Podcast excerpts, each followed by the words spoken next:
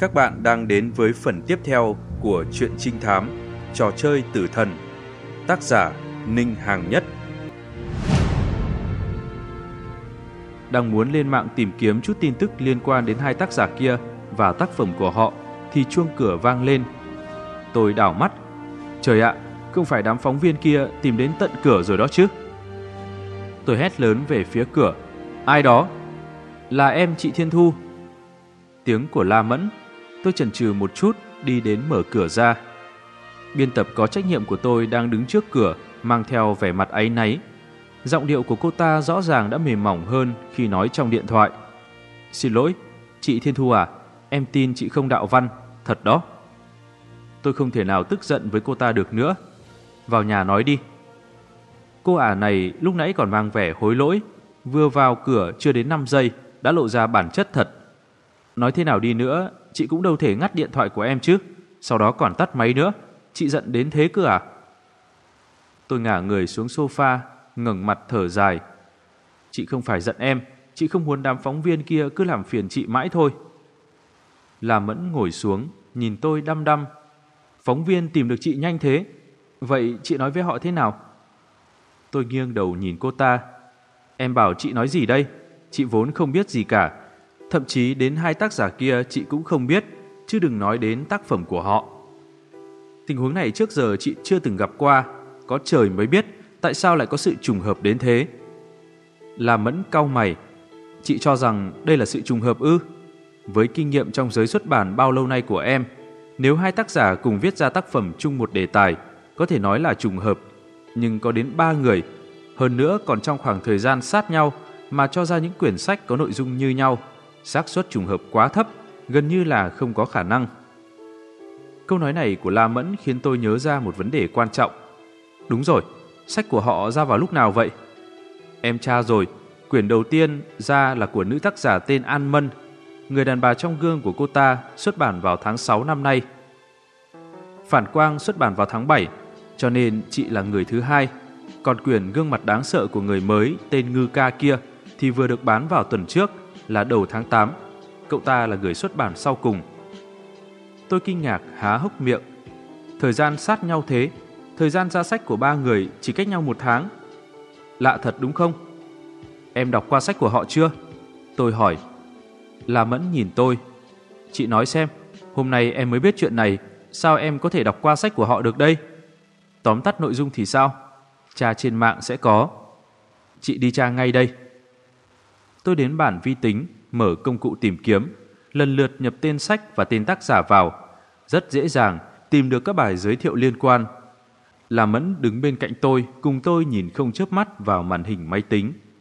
Mấy phút sau, tôi đã hiểu sơ qua.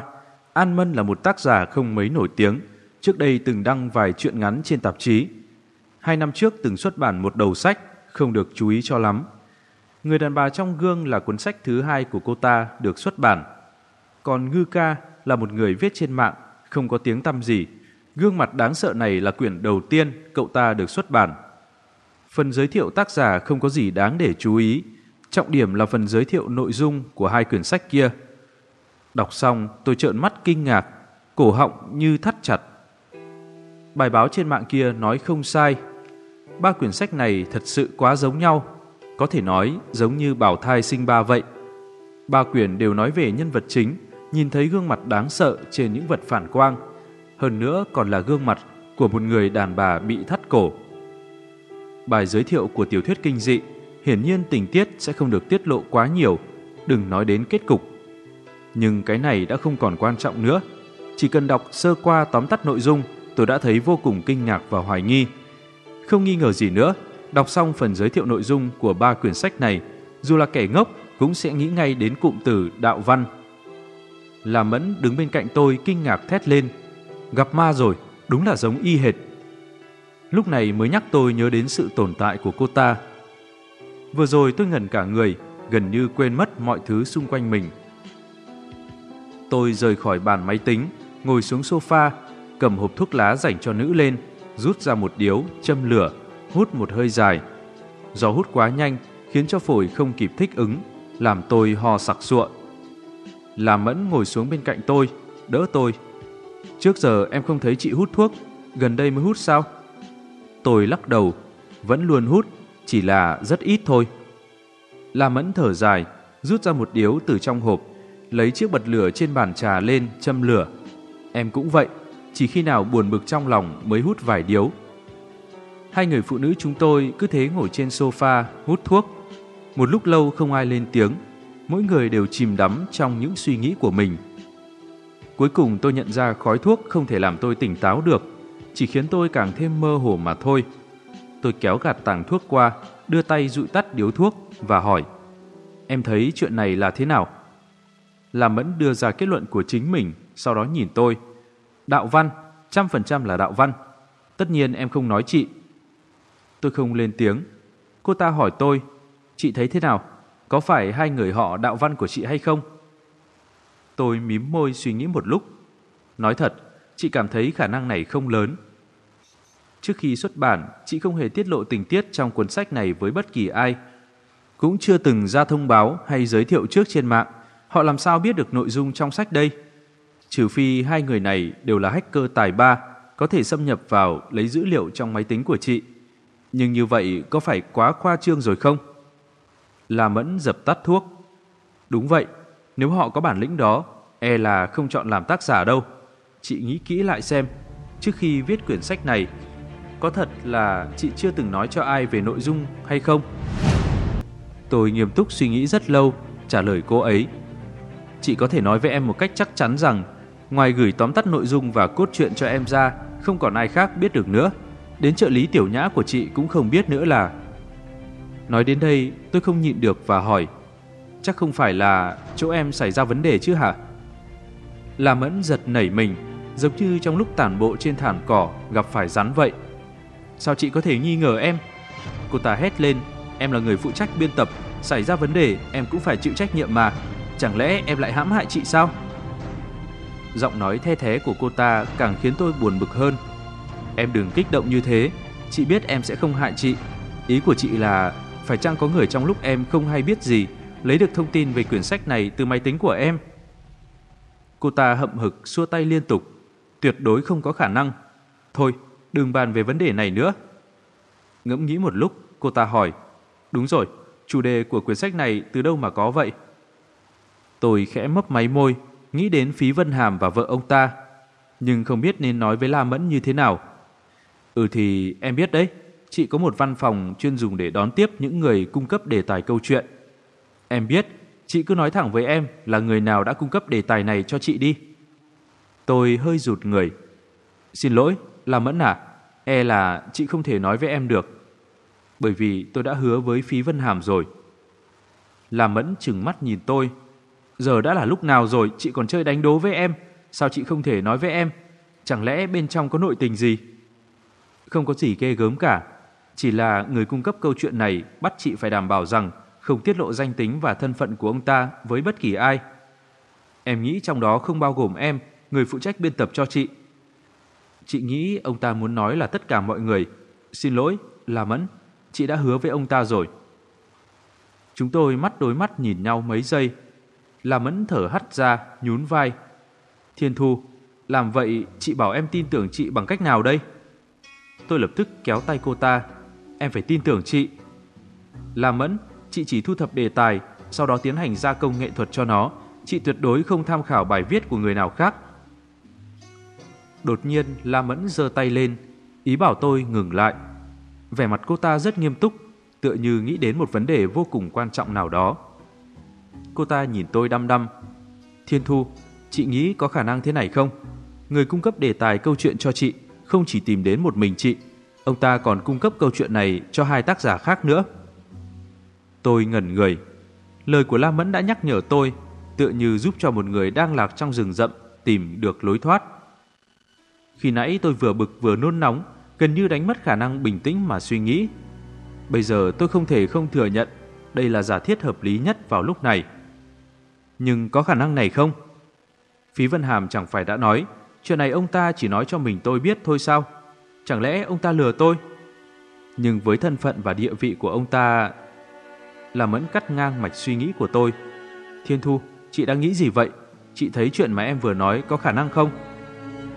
Tôi nhìn cô ta, giọng nói không mấy chắc chắn. Chị thấy chắc là không đâu. Vì sao? Dựa theo hiểu biết của chị về ông ta, chắc ông ta sẽ không làm chuyện như thế. Chị hiểu ông ta được bao nhiêu? Ông ta là người rất thân với chị à? Không, nhưng ông ta từng nói chỉ nói chuyện này với một mình chị mà thôi. Ông ta là một người thành thật, chị nghĩ ông ta sẽ không lừa chị đâu. La Mẫn đảo tròn mắt, thời buổi này còn ai đáng để hoàn toàn tin tưởng đâu. Thôi, đừng ở đây mà đoán giả đoán non nữa, gọi điện thoại xác nhận với ông ta đi. Tôi thấy rất khó xử, Phí Vân Hàm vừa chuyển một triệu vào tài khoản của tôi. Quan trọng là ông ta còn hứa sẽ cho tôi thêm một triệu nữa sau khi tập 2 xuất bản. Giờ muốn tôi gọi điện chất vấn ông ta có phải đã nói dối với tôi hay không? Bảo tôi làm sao mở lời được đây? Làm mẫn thấy tôi đang do dự, có chút sốt ruột, đang muốn mở miệng nói gì đó, thì di động của cô ta đổ chuông. Cô ta vừa nhìn màn hình điện thoại, lập tức bắt máy. Tổng biên tập, em đang ở nhà của Thiên Thu. Cái gì? Cô ta nhíu chặt mày lắng nghe một hồi và nói, Dạ, em biết rồi, em nói với chị ấy ngay đây. Cô ta cúp máy, tôi lập tức hỏi, Tổng biên tập nói gì? Làm mẫn nói, phóng viên của mấy tòa soạn tìm đến công ty em rồi, yêu cầu bọn em hoặc chị ra mặt trả lời sự việc lần này. Chết tiệt, đúng là âm hồn bất tán mà. Sau khi bị chị từ chối, lại tìm đến tận nhà xuất bản. Chị từ chối họ thế nào? Cái này quan trọng sao? Tất nhiên rồi, mau nói đi. Tôi bất đắc dĩ thở dài. Họ muốn chị thông qua báo chí để giải thích với độc giả. Lúc đó chị đang rất bực, không chút khách khí cho họ biết chị không có gì để nói. Sau đó thì cúp máy. La Mẫn kêu lên. Ôi trời, sao chị có thể đắc tội với đám phóng viên thế? Tình hình hiện tại có lấy được lợi thế hay không đều nhờ cả vào họ đấy. Tổng biên tập bảo em nói với chị, chiều mai chị phải phối hợp với bọn em cùng mở họp báo, cố gắng thanh minh sự thật. Bây giờ tổng biên tập đang ở nhà hàng, dùng rượu tốt món ngon để tiếp đãi đám phóng viên đó. Chị lại... Ôi! Những lời Lam Mẫn nói khiến cho tôi đổ mồ hôi lạnh. Lúc này tôi mới ý thức được khi nãy mình quá cảm tính rồi, cảm thấy rất hối hận. Tôi nôn nóng nhìn La Mẫn. Ngày mai tổ chức họp báo ư? Em bảo chị phải nói gì với phóng viên đây? La Mẫn đứng lên khỏi ghế, xem đồng hồ đeo tay. Tổng biên tập bảo em nhanh chóng trở về, giúp ông ấy đối phó với đám phóng viên, còn phải chuẩn bị cho buổi họp báo ngày mai nữa. Lát nữa chị nhanh chóng gọi điện thoại cho người cung cấp câu chuyện, hỏi cho rõ xem đây là chuyện gì. Chuyện đã đến nước này, chỉ đành làm vậy thôi. Nhưng nếu ông ta không chịu thừa nhận đã cung cấp chuyện này cho tác giả khác thì phải làm sao? Tôi hỏi. Là Mẫn ngẫm nghĩ. Tóm lại, hôm nay chị phải chuẩn bị cho tốt lời thoại. Trong buổi họp báo ngày mai, tỏ rõ tác phẩm này là chính mình sáng tác. Ngoài ra, chị phải suy nghĩ xem đám phóng viên có thể hỏi những câu hiểm hóc nào, chuẩn bị trước câu trả lời, đừng để đến lúc đó lại cứng họng, vậy thì gay lắm. La Mẫn đi đến cửa, quay đầu lại nói với tôi, dù sao đi nữa, buổi họp báo ngày mai vô cùng quan trọng. Nếu có thể lấy được lòng tin và ủng hộ của giới truyền thông, thì xem như lần này sẽ là một đợt tuyên truyền tốt cho chị. Nếu không thể nắm bắt cho tốt, vậy thì xem như xong. Nói dứt lời, cô ta lại thở dài, quay người đi mất.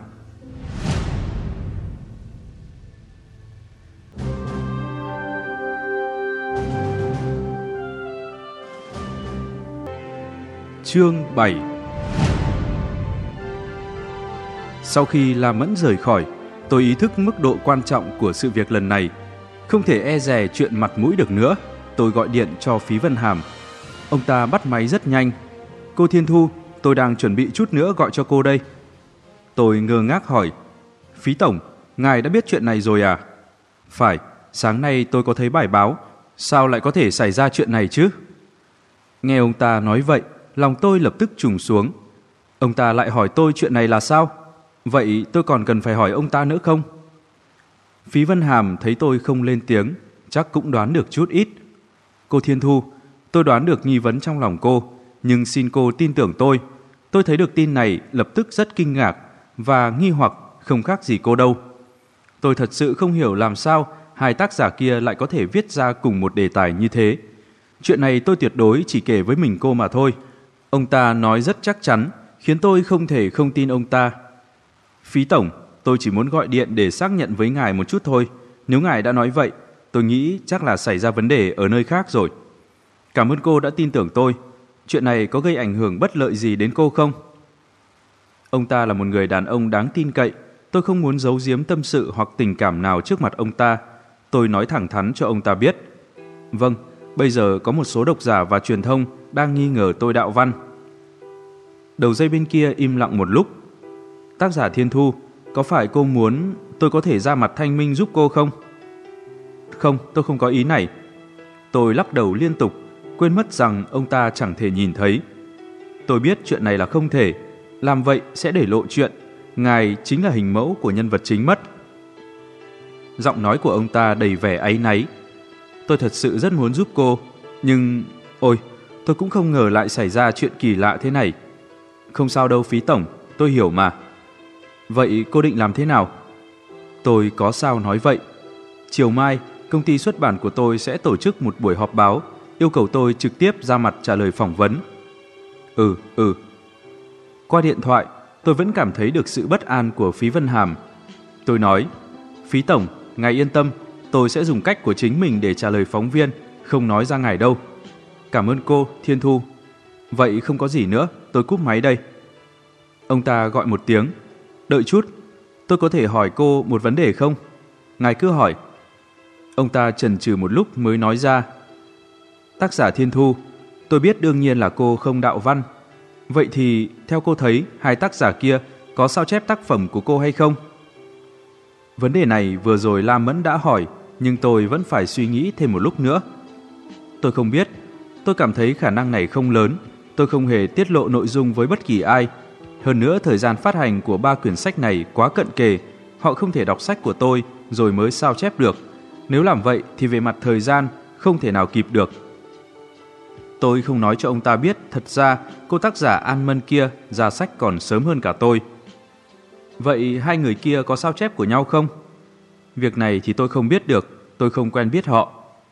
Cũng phải, đúng là câu hỏi ngớ ngẩn. Phí Vân Hàm cười gượng vài tiếng. Phí Tổng, vì sao ngài lại hỏi đến vấn đề này? Đầu dây bên kia chợt im lặng một lúc. Tôi chỉ là cảm thấy tò mò thôi. Giả sử hai tác giả kia không đạo văn, vậy sao họ lại biết được sự việc quái lạ xảy ra với tôi? Tôi vốn định nói, đây cũng chính là điều khiến tôi hoang mang. Đột nhiên tôi nghĩ đến một người. Lời đã ra đến cửa miệng rồi lại phải nuốt xuống. Đó là vợ của Phí Vân Hàm. Khi tôi nghĩ đến khả năng này, cả người như có một luồng điện chạy qua. Đúng rồi, Phí Vân Hàm từng nói ông ta chỉ kể chuyện này với mình tôi. Nhưng vợ ông ta thì đâu có đảm bảo điều tương tự. Hoàn toàn có khả năng bà ta đã tìm vài người để trao đổi. Nhưng tôi lại nhớ ra, vợ của Phí Vân Hàm chẳng phải đã nói bà ta không hiểu vì sao chồng mình lại sợ những vật phản quang đó sao. Cũng có ý nói bà ta hẳn là không biết chuyện chồng mình thấy được gương mặt của người phụ nữ bị thắt cổ trên những vật phản quang. Nếu đã như vậy, cho dù bà ta đem chuyện này kể cho nhiều người, trong đó có thể bao gồm hai tác giả kia, những người kia cũng không thể suy đoán một cách chuẩn xác cái mà Phí Vân Hàm nhìn thấy là gì được. Trừ phi vợ của Phí Vân Hàm không nói thật, thật ra bà ta... Tôi chìm trong suy nghĩ của chính mình, quên mất trên tay mình vẫn đang cầm điện thoại. Chắc là Phí Vân Hàm thấy tôi im lặng quá lâu, bèn hỏi. Tác giả Thiên Thu, cô vẫn còn ở đó chứ? Ơ, vâng, ờ, xin lỗi, tôi vừa mất tập trung. Phí Vân Hàm là một người rất thông minh, lập tức hỏi. Có phải cô nghĩ ra được gì đó rồi không? Tôi không thể nói cho ông ta biết chuyện vợ ông ta đã từng đến tìm tôi.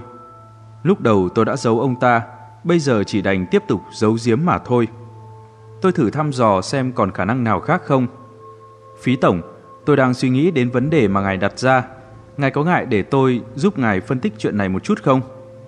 Đương nhiên không ngại rồi, đây cũng là chuyện tôi rất muốn biết. Tôi chỉ có thể đưa ra vài giả thuyết, chẳng hạn như Phí tổng, ngài có viết nhật ký trên mạng không?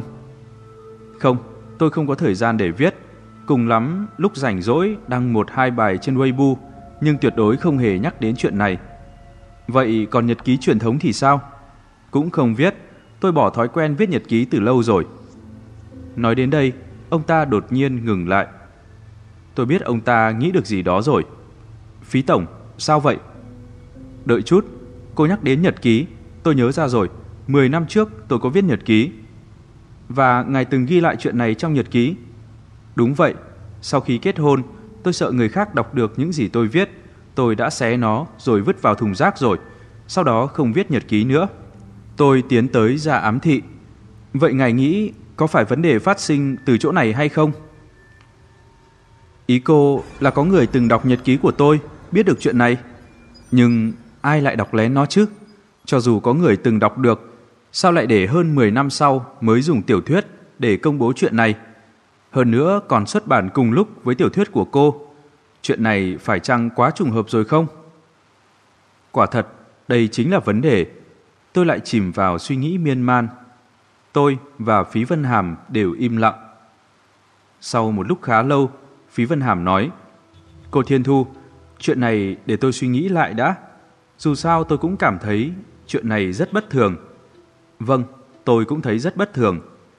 Nói thế nào đi nữa, tôi cũng nên cảm ơn những gì cô đã làm cho tôi. Nếu có thể...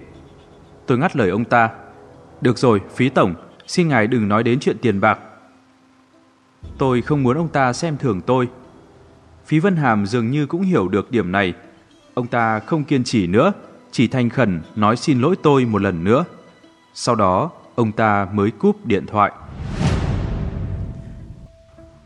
Chương 8 Buổi họp báo bắt đầu vào 3 giờ chiều. Địa điểm là hội trường nằm tại tầng 15 của một nhà sách lớn ở trung tâm thành phố. 2 giờ hơn, tôi đã có mặt ở đó, nghỉ ngơi ở một quán nước trên tầng 11 trước. Ông tổng của công ty xuất bản, tổng biên tập và những người khác đều đang có mặt ở đó. Tôi trò chuyện với họ một lúc, nói sơ qua tình hình. Sau đó La Mẫn kéo tôi qua một bên. Cô ta hỏi, chị đã gọi điện cho người kia chưa? Gọi rồi, nhưng ông ấy nói không hề nói chuyện này cho ai khác. Có khi nào ông ta đang nói dối không? Chị thấy không giống. Hơn nữa, nếu ông ta thật sự có ý định lừa chị, chị làm gì được ông ta? La Mẫn buông một tiếng thở dài. Thôi bỏ đi, em đã đoán trước được sẽ như vậy rồi mà. Chị đã chuẩn bị sẽ trả lời thế nào với đám phóng viên chưa? Tôi khẽ vuốt mái tóc dài đã được trải chuốt cẩn thận của mình. Chẳng có gì để chuẩn bị cả, chị vốn không thẹn với lòng, nên trả lời thế nào thì sẽ nói như nấy thôi. La Mẫn chừng mắt nhìn tôi. Chị thoải mái thật đấy, bọn em còn căng thẳng hơn cả chị. Hy vọng đến lúc đó chị có thể dễ dàng ứng phó. Tôi khẽ nhướng mày, ngồi xuống chiếc ghế ra một cách tao nhã, nhận lấy ly nước chanh mà nhân viên phục vụ đưa đến, tỏ ra vô cùng nhàn nhã. La Mẫn thấy tôi như vậy, tức nhưng lại không thể chút ra được. Tôi thấy cô ta muốn phát điên, nhưng lại ngại có nhiều người xung quanh, nên đành nhịn xuống. Thật ra dáng vẻ thoải mái của tôi là giả. Kỳ thật trong lòng tôi đang rất căng thẳng. Trước đây tham gia các buổi họp báo, đa phần là để giới thiệu sách mới hoặc làm khách mời. Nhưng lần này, giống như hầu tòa để bị chất vấn vậy. Tuy nói tôi thật sự không đạo văn, nhưng tôi lại không có chứng cứ để chứng minh nó. Đây chính là vấn đề lớn nhất. Ngoài ra, phải giữ bí mật cho phí Vân Hàm cũng là một điểm khó khăn. Nếu tôi không thể nói ra tên của người cung cấp câu chuyện, đám phóng viên có xem nó thành nghi điểm hay không? Họ có tin lời nói một phía từ phía tôi hay không? Tôi không biết La Mẫn có nhìn ra được tôi đang giả vờ bình tĩnh hay không. Dù sao cô ta cũng không vạch trần nó. Cô ta chỉ thở dài, kéo một chiếc ghế qua, ngồi đối diện tôi, dùng ánh mắt nghiêm nghị và nhìn tôi. Cô ta đè thấp giọng, gần như là thì thầm nói, nghe này Thiên Thu, thu lại vẻ mặt bất cần kia của chị đi, nghiêm túc mà nghe em nói đây, những gì em sắp nói vô cùng quan trọng với chị. Tôi hơi chăm chú một chút. Lát nữa khi phóng viên đặt câu hỏi, khó tránh sẽ hỏi đến vấn đề đạo văn, bọn em hy vọng khi chị trả lời vấn đề này, đừng tỏ ra mình không biết chút gì mà phải âm thầm ra ám chỉ có thể hai người kia đã sao chép của chị. Tôi hơi ngẩn người, tránh nặng tìm nhẹ mà hỏi. Em nói bọn em là chỉ những ai? Tổng biên tập và em, có lẽ còn lão tổng nữa. Tôi nhíu chặt mày, nhưng chị thấy khả năng họ đạo của chị không lớn lắm. Em biết, là Mẫn nhìn giáo giác, giống như gián điệp đang nộp bản tin tình báo vậy. Bọn em tất nhiên cũng từng phân tích Đúng là khả năng không lớn, nhưng chị vẫn phải nói như thế. Vì sao? Có hai nguyên nhân. Cô ta để giọng thấp hơn nữa. Một là giờ đây giới truyền thông và công chúng đã nhận định đây là một vụ đạo văn. Nếu chị nói mình cái gì cũng không biết, chỉ khiến họ nghĩ thật ra chị không còn gì để nói. Hai là theo phân tích của bọn em, hai tác giả kia và công ty xuất bản của họ chắc chắn cũng sẽ đưa ra câu trả lời về việc này trong thời gian tới. Nếu bị họ cắn trước, chúng ta sẽ rơi vào thế bị động, cho nên chúng ta phải tiên hạ thủ vi cường. La Mẫn kéo tôi một cái, nhỏ tiếng chút đi, chị hiểu ý em là được rồi. Tôi suy ngẫm, em bảo chị làm sao để cắn họ trước đây, chị đâu có chứng cứ chứng minh được là họ sao chép bài của chị. Mắt La Mẫn đảo tròn một vòng. Trời ạ, nếu chúng ta có chứng cứ thì còn cần ngồi đây để bàn đối sách sao? Đưa cho phóng viên từ lâu rồi. Cũng vì không có chứng cứ cho nên mới cần ra ám chỉ rằng họ là người đạo văn. Ám chỉ đó, chị hiểu không? Không phải bảo chị trực tiếp chỉ ra. Tôi nhắc nhở cô ta, em hơi lớn tiếng rồi đó, có phóng viên ở đây không? Giọng của cô ta lại thấp xuống. Phóng viên ở hội trường, ở đây hầu hết đều là người của chúng ta, nhưng chuyện thế này không thể để tất cả mọi người đều biết được. Tuy tôi biết là Mẫn nói có lý, nhưng tôi vẫn cảm thấy làm như vậy không hợp đạo đức cho lắm. Làm vậy có phải là vu oan giá họa không? Tất nhiên không phải, chị đâu có nói rõ ra chuyện gì đâu. Và lại, người trong giới văn nghệ, ngày nào mà chẳng vu oan rồi công kích lẫn nhau. Đây là nguyên tắc sinh tồn trong ngành này, chị hiểu mà. Tôi không nói nữa. La Mẫn nhìn đồng hồ đeo tay. 2 giờ 50 phút rồi, chúng ta phải chuẩn bị vào hội trường thôi. Trả lời linh hoạt chút đi. Chị Thiên Thu, chị là một người thông minh mà. Tôi và người của công ty xuất bản cùng đi thang máy lên hội trường ở tầng 15. Mượn tấm gương trên vách thang máy, tôi kiểm tra lại lớp trang điểm của mình. Hôm nay tôi trang điểm khá nhẹ nhàng, hy vọng tạo cho người khác cảm giác thông minh hơn là xinh đẹp quyến rũ. Tôi hít sâu một hơi, cùng mọi người bước vào hội trường. Thiên Thu, Thiên Thu đến rồi. Tôi nghe được những tiếng hô kích động. Hiển nhiên không phải của đám phóng viên đã gặp nhiều biết rộng kia. Tôi vừa đi đến bàn chủ tọa, vừa quét mắt nhìn xuống dưới sân khấu. Trời ạ, nhiều người hơn so với tưởng tượng của tôi gấp mấy lần. Ngoài phóng viên của các tòa soạn, còn có rất nhiều người hâm mộ. Chết tiệt, đây đâu phải lễ ký tặng sách, ai đã mời người hâm mộ đến vậy? Tôi không dám biểu hiện sự bất mãn ra mặt của mình. Sau khi ngồi xuống chiếc bàn trên sân khấu, tôi mỉm cười vẫy tay chào người hâm mộ, cố gắng tỏ ra rất tự tin. Rất nhanh, nhân viên yêu cầu mọi người yên lặng, buổi họp báo bắt đầu. Người dẫn chương trình giới thiệu các khách mời quan trọng đang ngồi trên sân khấu, sau đó cảm ơn các bạn bè trong giới truyền thông và người hâm mộ đã đến dự buổi họp báo. Tiếp đó, ông tổng của công ty xuất bản mở màn phát biểu, chủ yếu là bày tỏ thái độ của phía xuất bản. Họ rất kinh ngạc với sự việc lần này, hy vọng có thể thông qua giới truyền thông để đưa sự thật đến với công chúng. Sự thật từ một phía của chúng tôi. Đồng thời tỏ ra vô cùng phẫn nộ và coi thường hành vi đạo văn. Ông Tổng nói, dựa trên sự hợp tác nhiều năm giữa ông ta và tôi, ông ta hiểu tôi rất rõ, tin rằng tác phẩm của tôi tuyệt đối là tự mình sáng tác. Kế tiếp, ông ta nhường thời gian cho phóng viên, ý chỉ họ có thể tự do đặt câu hỏi với tôi. Người hỏi đầu tiên là phóng viên của tuần san văn hóa. Thưa chị Thiên Thu, theo tôi được biết chị là tác giả đầu tiên chính thức ra mặt phản hồi về sự việc này. Xin hỏi chị biết việc này từ lúc nào ạ? Tôi trả lời cậu ta, sáng sớm ngày hôm qua. Làm sao chị biết được ạ? Biên tập xuất bản của tôi nói cho tôi biết, sau đó tôi lập tức lên mạng thấy được bản tin đó. Cảm giác lúc bấy giờ của chị ra sao? Vô cùng kinh ngạc và phẫn nộ. Nguyên nhân khiến cho chị phẫn nộ là quyển sách này. Tôi ra vẻ vừa tức giận vừa đau lòng. Là tác phẩm mới mà tôi nhờ vào việc thu thập tư liệu, sau đó suy nghĩ cẩn thận rồi dốc lòng viết ra. Tiêu tốn rất nhiều thời gian, tinh lực và tâm huyết của tôi là tác phẩm mà tôi phải dùng vô số lần vất vả thâu đêm suốt sáng và những buổi tối không chút dinh dưỡng bằng mì ăn liền để đổi lấy, cũng là tác phẩm tôi hài lòng nhất cho đến thời điểm hiện tại. Nhưng tôi không ngờ lại có đến hai quyển sách khác có nội dung và đề tài giống với tác phẩm của tôi đến thế. Tôi không biết thông tin này làm sao có thể dò dỉ ra bên ngoài được, nhưng tôi dám đảm bảo tôi là người sáng tác duy nhất và sớm nhất của câu chuyện này. Hiện tại tôi chỉ thấy hối hận, có lẽ khâu bảo mật tài liệu tôi làm chưa được tốt, tôi sẽ rút ra bài học qua sự việc lần này. Nói xong, tôi bất giác liếc qua La Mẫn đang ngồi bên phải một cái. Tôi thấy vẻ mặt cô ta ửng đỏ, ánh mắt lấp lánh, lanh lợi nhìn tôi đầy hưng phấn. Rõ ràng đang nói, chị nói hay quá, Thiên Thu. Phóng viên kia ngồi xuống, cúi đầu ghi chép. Người thứ hai đứng lên hỏi, chị Thiên Thu, chị nói dò dỉ thông tin, ý chỉ có khả năng hai tác giả còn lại bằng một cách nào đó đã lấy được ý tưởng sáng tác của chị sao?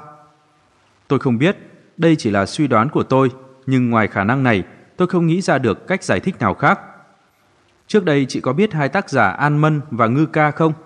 Hoàn toàn không biết, hai cái tên này đến hôm qua tôi mới được nghe. Chị cảm thấy thông tin về câu chuyện này có thể bị dò dỉ bằng cách nào? Tôi không thể chắc chắn, có quá nhiều khả năng. Trước khi khởi thảo, chị có từng tiết lộ ý tưởng của mình với người khác không? Tôi không cho quá nhiều người biết. Đầu tháng tư, tôi đã gửi bản phác thảo cho biên tập phụ trách của tôi rồi. Từ chỗ này tôi bắt đầu nói dối. Sau đó tôi có kể sơ qua một số tình tiết trong đó với vài người bạn thân của mình, muốn nhờ họ góp ý cho tôi. Tôi nghĩ vấn đề có thể phát sinh từ đây. Ý của chị là bạn của chị đã tiết lộ nội dung câu chuyện với hai tác giả kia. Tôi kiên quyết lắc đầu. Không, không thể nào. Tôi tin tưởng bạn bè mình, họ đều là bạn thân của tôi, tuyệt đối sẽ không bán đứng tôi. Tôi nghĩ có thể trong lúc vô ý họ đã để lộ ra, hoặc họ đã kể lại cho những người khác nghe, cũng có thể từng nhắc đến trên mạng. Anh biết đấy, bạn bè tôi cũng có người hâm mộ sách của tôi, có thể họ không thể nhẫn nhịn được sự kích động, muốn thông báo trước về tác phẩm mới của tôi. Dù thế nào đi nữa thì cũng có quá nhiều khả năng có thể xảy ra. Tôi không thể nào chắc chắn được. Nhưng là do tôi không dặn họ phải giữ bí mật. Đây là lỗi của tôi, không trách họ được. Tôi vốn tưởng rằng phóng viên đó hỏi xong vấn đề này thì sẽ ngồi xuống, nhưng anh ta vẫn chưa ngừng. Anh ta hỏi tiếp, vậy chị đã xác minh lại với bạn mình chưa? Vẫn chưa kịp, hôm qua tôi mới biết đến chuyện này, nhưng tôi không muốn tìm bạn mình để hỏi tội. Như tôi vừa nói, chuyện này không thể trách họ, là do bản thân tôi đã bất cẩn. Anh có thể ngồi xuống được chưa? Tôi không muốn thảo luận thêm về vấn đề này nữa. Anh ta đã ngồi xuống, đã tha cho tôi. Tôi thở phào. Một nữ phóng viên đứng lên hỏi. Chị Thiên Thu, chúng tôi đều biết chị có một văn phòng đã thành lập được vài năm chuyên dùng để tiếp đón những người đến để cung cấp tài liệu câu chuyện cho chị. Vậy tài liệu về câu chuyện này có phải cũng có được nhờ nó? Đến rồi, tôi biết đây là một vấn đề không thể né tránh được mà. Tôi trả lời, không sai, đây là câu chuyện do một vị khách đã cung cấp cho tôi vào tháng tư. Ông ấy nói đây là chuyện mà đích thân ông đã trải qua. Tất nhiên, chuyện mà ông ấy cung cấp chỉ là một điểm rất tốt, không phải toàn bộ câu chuyện. Hầu hết tình tiết trong sách đều là do tôi tự sáng tạo dựa trên nền tảng đó. Nữ phóng viên kia gật đầu. Chị có thể cho chúng tôi biết tên và thông tin liên quan của người cung cấp tư liệu đó không?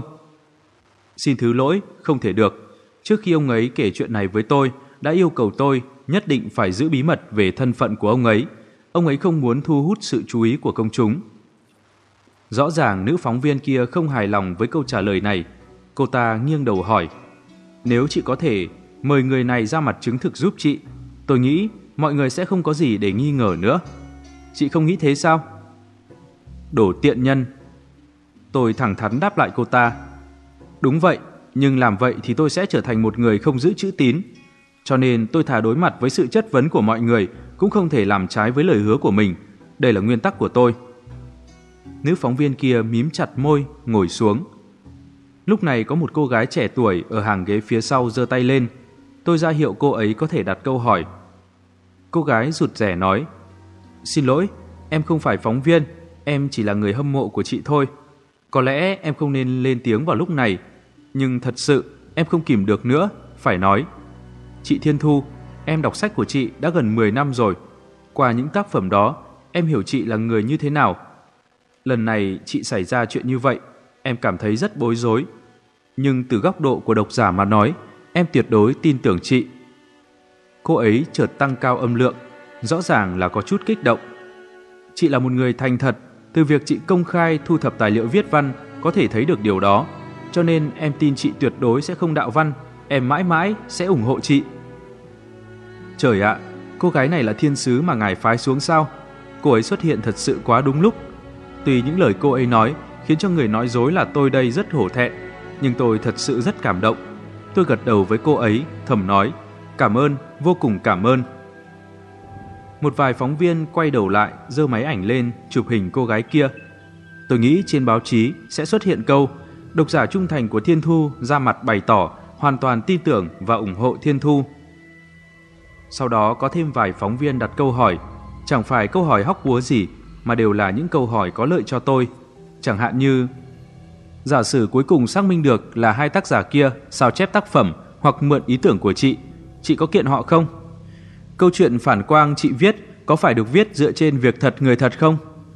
Quyển sách này chỉ có tập đầu, tập tiếp theo chị định khi nào thì xuất bản?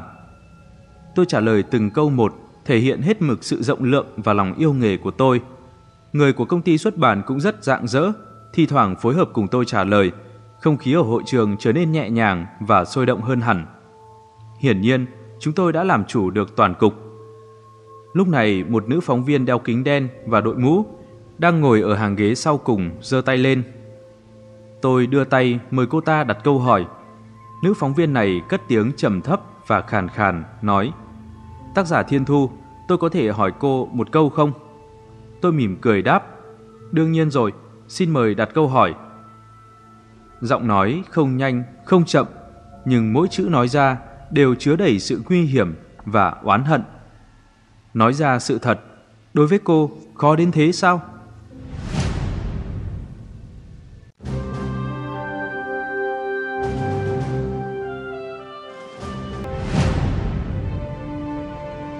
Chương 9 Nụ cười của tôi lập tức cứng lại, cơ trên mặt cũng trở nên căng cứng. Tất cả mọi người đều quay đầu lại nhìn cô gái kia. Không biết cô ta từ đâu đến, sao đột nhiên lại công kích như vậy? Tôi cố kiềm chế tâm tình của mình. Cô nói vậy là có ý gì? Cô ta nhếch khóe môi, bật ra một tiếng cười lạnh. Trong lòng cô hiểu rõ. Tôi nhìn thẳng cô ta, đáp lại. Xin lỗi, tôi không hiểu. Hôm nay tôi may mắn có mặt ở đây, tuy không nghe được lời nào thật, nhưng có thể thưởng thức diễn xuất tài tình và lời nói dối đặc sắc của cô, cũng xem như không uổng phí chuyến đi này rồi. Cô ta chậm rãi nói. Vừa dứt lời, cả hội trường xôn xao. Ông Tổng đang ngồi trên sân khấu đứng bật dậy, tức giận chừng mắt, nhìn cô gái phá đám kia. Những người khác đều ngây người ra. Tôi lúng túng ngồi yên tại chỗ, cố gắng giữ vẻ bình tĩnh. Ông Tổng tức giận hỏi cô ta, cô là phóng viên của tòa soạn nào? Tôi không phải là phóng viên. Cô gái đó chậm rãi tháo mũ và kính xuống. Tất nhiên, cũng không thể sánh được với đại tác gia giả dối trên sân khấu kia rồi. Tôi chỉ là một tác giả nhỏ, tên là An Mân. Tôi sững người, An Mân chính là tác giả của Người đàn bà trong gương. Cô ta lại chạy đến nơi này, làm cho tôi và người của công ty xuất bản choáng váng. Đám phóng viên thì rất phấn khích, có lẽ họ đến là vì chờ đợi sự xuất hiện đầy kịch tính thế này đây. Bây giờ ánh đèn flash nháy liên tục vào người kẻ điên kia. Trong chớp mắt, cô ta đã trở thành trung tâm chú ý của hội trường. Tổng biên tập hẳn là thấy được cô ta đến đây không có ý tốt gì. Ông đứng lên nói, Cô An Mân, hôm nay là buổi họp báo công ty chúng tôi và tác giả Thiên Thu tổ chức. Thật ngại quá, chúng tôi không có mời cô, mời cô rời khỏi đây ngay. An Mân châm chọc nói, giơ ngón tay cái về phía tổng biên tập. Cao minh thật, ông làm rất đúng, lập tức đuổi tôi đi là rất thông minh, phải đuổi tôi đi trước khi tôi nói ra sự thật. Tổng biên tập vô cùng tức giận. Bảo vệ, mời cô ấy ra ngoài. Hai bảo vệ cao to nhanh chóng đi về phía An Mân, mỗi người kéo một cánh tay của cô ta, dường như muốn kéo cô ta ra ngoài. An Mân lớn tiếng nói, hay thật đấy, thì ra đây chính là bản lĩnh của các người, đuổi tôi đi rồi thì các người có thể tiếp tục bịa đặt dối gạt rồi. Tôi hét lên, buông cô ấy ra. Hai bảo vệ buông tay, đứng sang một bên. An Mân thở phào một hơi, vuốt lại quần áo bị kéo nhàu, ngẩng đầu nhìn tôi, khẽ hừ một tiếng. Tôi tức giận nhìn cô ta, gằn từng chữ hỏi. Cô nói cho tôi biết, sự thật là gì? Tôi đã nói dối chuyện gì? Cô ta hỏi đầy vẻ khiêu khích. Thật sự muốn tôi nói ra sao? Cô chắc chứ? Bớt nói nhảm đi, có gì thì nói. Suýt chút nữa thì tôi đã nói ra câu bất lịch sự, có dám thì thả ra rồi. Người này làm tôi sắp điên đến nơi rồi, tôi gần như quên mất đây là hội trường họp báo. Giây cuối cùng, tôi vẫn giữ được lý trí, nếu không tôi rất muốn lập tức xuống sân khấu cho cô ta một bạt tay. An Mân kéo dài âm điệu nói, Ban đầu tôi đến tham gia họp báo của cô, không phải để phá đám gì, tôi chỉ có hứng thú muốn biết cô sẽ nói thế nào. Nếu cô nói tác phẩm của cô vô tình trùng lập ý tưởng với tôi. Vậy thì thôi. Không ngờ cô lại nói gì mà mình bất cần đã để lộ ý tưởng của sách, còn ám chỉ rằng tôi và tác giả còn lại kia đã sao chép nội dung của cô. Tôi thật sự không nghe lọt tai được nữa. Đại tác gia Thiên Thu à, tôi còn chưa nói cô đạo văn của tôi, cô đã quay lại cắn tôi một phát, vu oan cho tôi rồi. Cô ta cố ý ra vẻ bất lực thở dài. Ôi, nhưng mà ai bảo tôi không phải tác giả nổi tiếng chứ? Không thể nào giống cô mở buổi họp báo lớn như thế. Chiều này của cô đúng là cao tay thật. Cô biết chắc tác giả nho nhỏ như tôi không thể mở cuộc họp báo chiêu đãi phóng viên gì đó như cô được. Thế nên mới dám mặt dày mày dạn mà nói dối đúng không? Cả người tôi đều run lên. Bây giờ, cả ý nghĩ giết chết ả đàn bà này tôi cũng có nữa là. Tôi không biết cô ta lấy đâu ra sự tự tin đó. Cứ khẳng định là tôi đã sao chép của cô ta. Nhưng tôi phải giữ bình tĩnh. Phóng viên và độc giả đều đang nhìn tôi. Tôi nhất định phải phản kích mạnh hơn, Không thể hoảng loạn được. Nếu cô là một người có học thức và đạo đức, Mời cô cứ nói ra sự thật. Nghe ý tứ của cô, Hình như tôi là người đã đạo văn của cô. Cô có chứng cứ không? Tôi đè nén lửa giận mà hỏi Được Đúng lúc có rất nhiều phóng viên đều có mặt tại đây Tôi sẽ nói cho rõ ràng vậy Khi nãy cô nói đầu tháng 4 Cô đã giới thiệu nội dung tóm tắt cho biên tập của cô Sau đó cô đã kể chuyện này với bạn của mình Đúng không? Không sai, thế nào? Sau đó cô ám chỉ rằng sau chuyện đó Chúng tôi đã biết được ý tưởng của cô Nhưng cô biết không Đây là chuyện không thể xảy ra được Cô có ý gì? Vào tháng 3 tôi đã đăng tải chuyện này lên mạng rồi Xin hỏi tôi làm thế nào để ăn cắp ý tưởng của cô được đây? Câu này như giáng một búa xuống đầu tôi, khiến tôi choáng váng. Nhất thời tôi không biết phải đáp trả như thế nào. An Mân thấy tôi nói không nên lời, lại càng hống hách hơn. Đừng ra vẻ không biết gì nữa, trong lòng cô hiểu rất rõ kia mà. Tiểu thuyết đó của tôi được đăng trên một trang web nhỏ, không được chú ý cho lắm. Nhưng không biết làm thế nào mà lại bị tác giả lớn là cô thấy được. Có lẽ tìm kiếm trên các trang mạng vô danh đề tài có thể mượn dùng được cũng là một trong những cách thu thập tư liệu của cô Trăng. Cô thấy được bài viết của tôi, cảm thấy đề tài không tệ. Thế là... Tôi tức giận nói, bớt nói linh tinh đi, ai từng đọc qua bài viết quỷ quái gì đó của cô chứ? Tư liệu cuốn tiểu thuyết này là... Suýt nữa thì tôi đã buột miệng thốt ra là do ông trùm giới tài chính Phí Vân Hàm nói cho tôi biết. Nhưng lời đã lên đến khóe môi đã bị tôi nuốt ngược trở lại. Chết tiệt, chỉ cần nói ra câu này thì đủ để cứu tôi rồi, nhưng tôi lại không thể nào mở lời được. An Mân hung hăng nói, là gì? Nói đi, tác giả Thiên Thu, nói không ra chứ gì. Đừng đóng kịch nữa, nếu thật sự do người nào đó cung cấp tư liệu cho cô, thì cô đã nói ra người đó là ai từ lâu rồi. Giữ bí mật cho ông ta, cần thiết sao? Chỉ e rằng người này vốn không hề tồn tại thôi. Nhưng tôi không giống cô, tôi có chứng cứ quá chắc chắn có thể chứng minh chuyện của tôi tuyệt đối viết trước cô. Thời gian tôi đăng tải trên trang web đó không thể nào thay đổi được, có mốc thời gian làm chứng đó. Nếu có hứng thú, cô cứ việc xuống đây từ từ cha. Tôi nghẹn lời không nói được gì. Cô à đáng ghét này nói những lời đó vô cùng hùng hồn, khiến tôi không có chỗ nào để phản bác. Tôi vốn có thể nói, cho dù cô viết trước tôi, cũng đâu chứng minh được là tôi sao chép của cô. Nhưng vấn đề là ở chỗ, tôi cũng không thể chứng minh mình không sao chép, bởi vì tôi không thể nói ra tên của Phí Vân Hàm được. Điểm mấu chốt này lại khiến tôi thất bại thảm hại. Mọi phòng tuyến trong lòng tôi đã hoàn toàn sụp đổ. Tôi biết mình đã hoàn toàn thua cô ta, dẫu rằng tôi bị oan. Giờ đây tôi giống như một con gà trống bại trận, cúi đầu ngồi trên sân khấu, đầu óc cứ kêu ong ong. Tôi có thể nhận thấy ánh mắt hoài nghi của tổng biên tập, ông tổng thậm chí là cả La Mẫn, đang nhìn chằm chằm vào tôi. Cả họ cũng không tin tôi. Trời ạ, tôi không thể ngờ được buổi họp báo sẽ diễn biến thành như thế này. Thật là kinh khủng. Sau đó cô ả trời đánh an mân đó vẫn chưa ngừng nghỉ. Tình thế đã chẳng thể vãn hồi được nữa. Cô ta thấy tôi không lên tiếng, Ben chỉ qua cô gái hâm mộ khi nãy đã lên tiếng ủng hộ tôi và nói Cô gái à, đã làm khó cho cô rồi, phải phối hợp diễn xuất cùng họ Nói cho tôi biết đi, phí diễn xuất của cô là bao nhiêu vậy? Tôi bất giác ngẩng đầu, há hốc miệng nhìn chằm chằm cô gái đó. Tôi phát hiện gương mặt cô ấy đỏ bừng, ấp a ấp úng và nói Cô nói cái gì? Tôi vốn là độc giả trung thành của chị Thiên Thu mà. An Mân phụt một tiếng cười lạnh. Thôi đi, đoạn này chưa diễn tập qua chứ gì. Cô xem, diễn không nổi nữa rồi. An Mân đột nhiên chỉ lên La Mẫn đang ngồi trên sân khấu nói. Trưa hôm nay khi tôi đang ăn mì ở nhà hàng bên dưới, vô tình nhìn thấy cô ta đang thì thầm to nhỏ với cô, chắc đang dạy lời thoại cho cô chứ gì. Cô nói thật đi, là công ty xuất bản mời cô đến phối hợp diễn xuất hay là chính bản thân tác giả Thiên Thu? Cô gái kia rõ ràng đang hoảng hốt vì bị vạch trần. Đừng, cô đừng nói linh tinh, không ai dạy tôi gì cả. An Mân nhìn chằm chằm cô ấy. Được, chẳng phải cô nói mình là độc giả trung thành của Thiên Thu sao? Cô đã theo đọc sách của cô ta gần 10 năm rồi.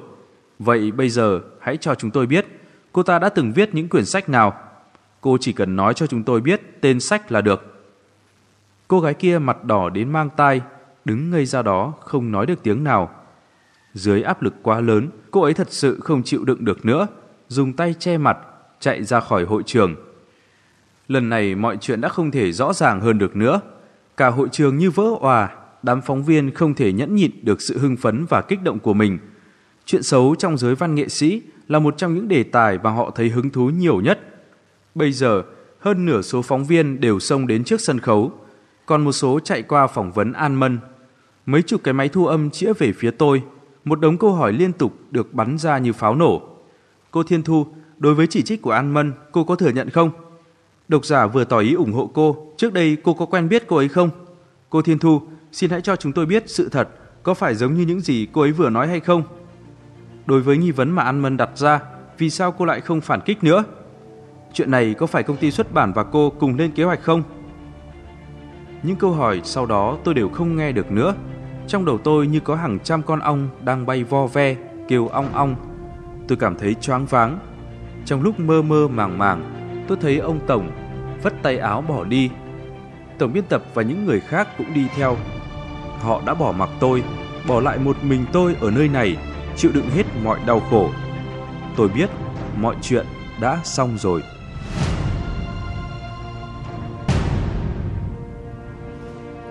Chương 10 Hai tuần lễ sau đó là khoảng thời gian tăm tối nhất trong cuộc đời tôi.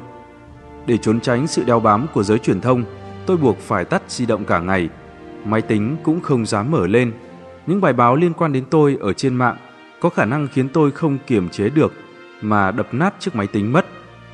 Tôi trốn trong nhà cả ngày, nơi nào cũng không muốn đi, trốn trong bóng tối, bầu bạn cùng khói thuốc, rượu nồng và thức ăn vặt.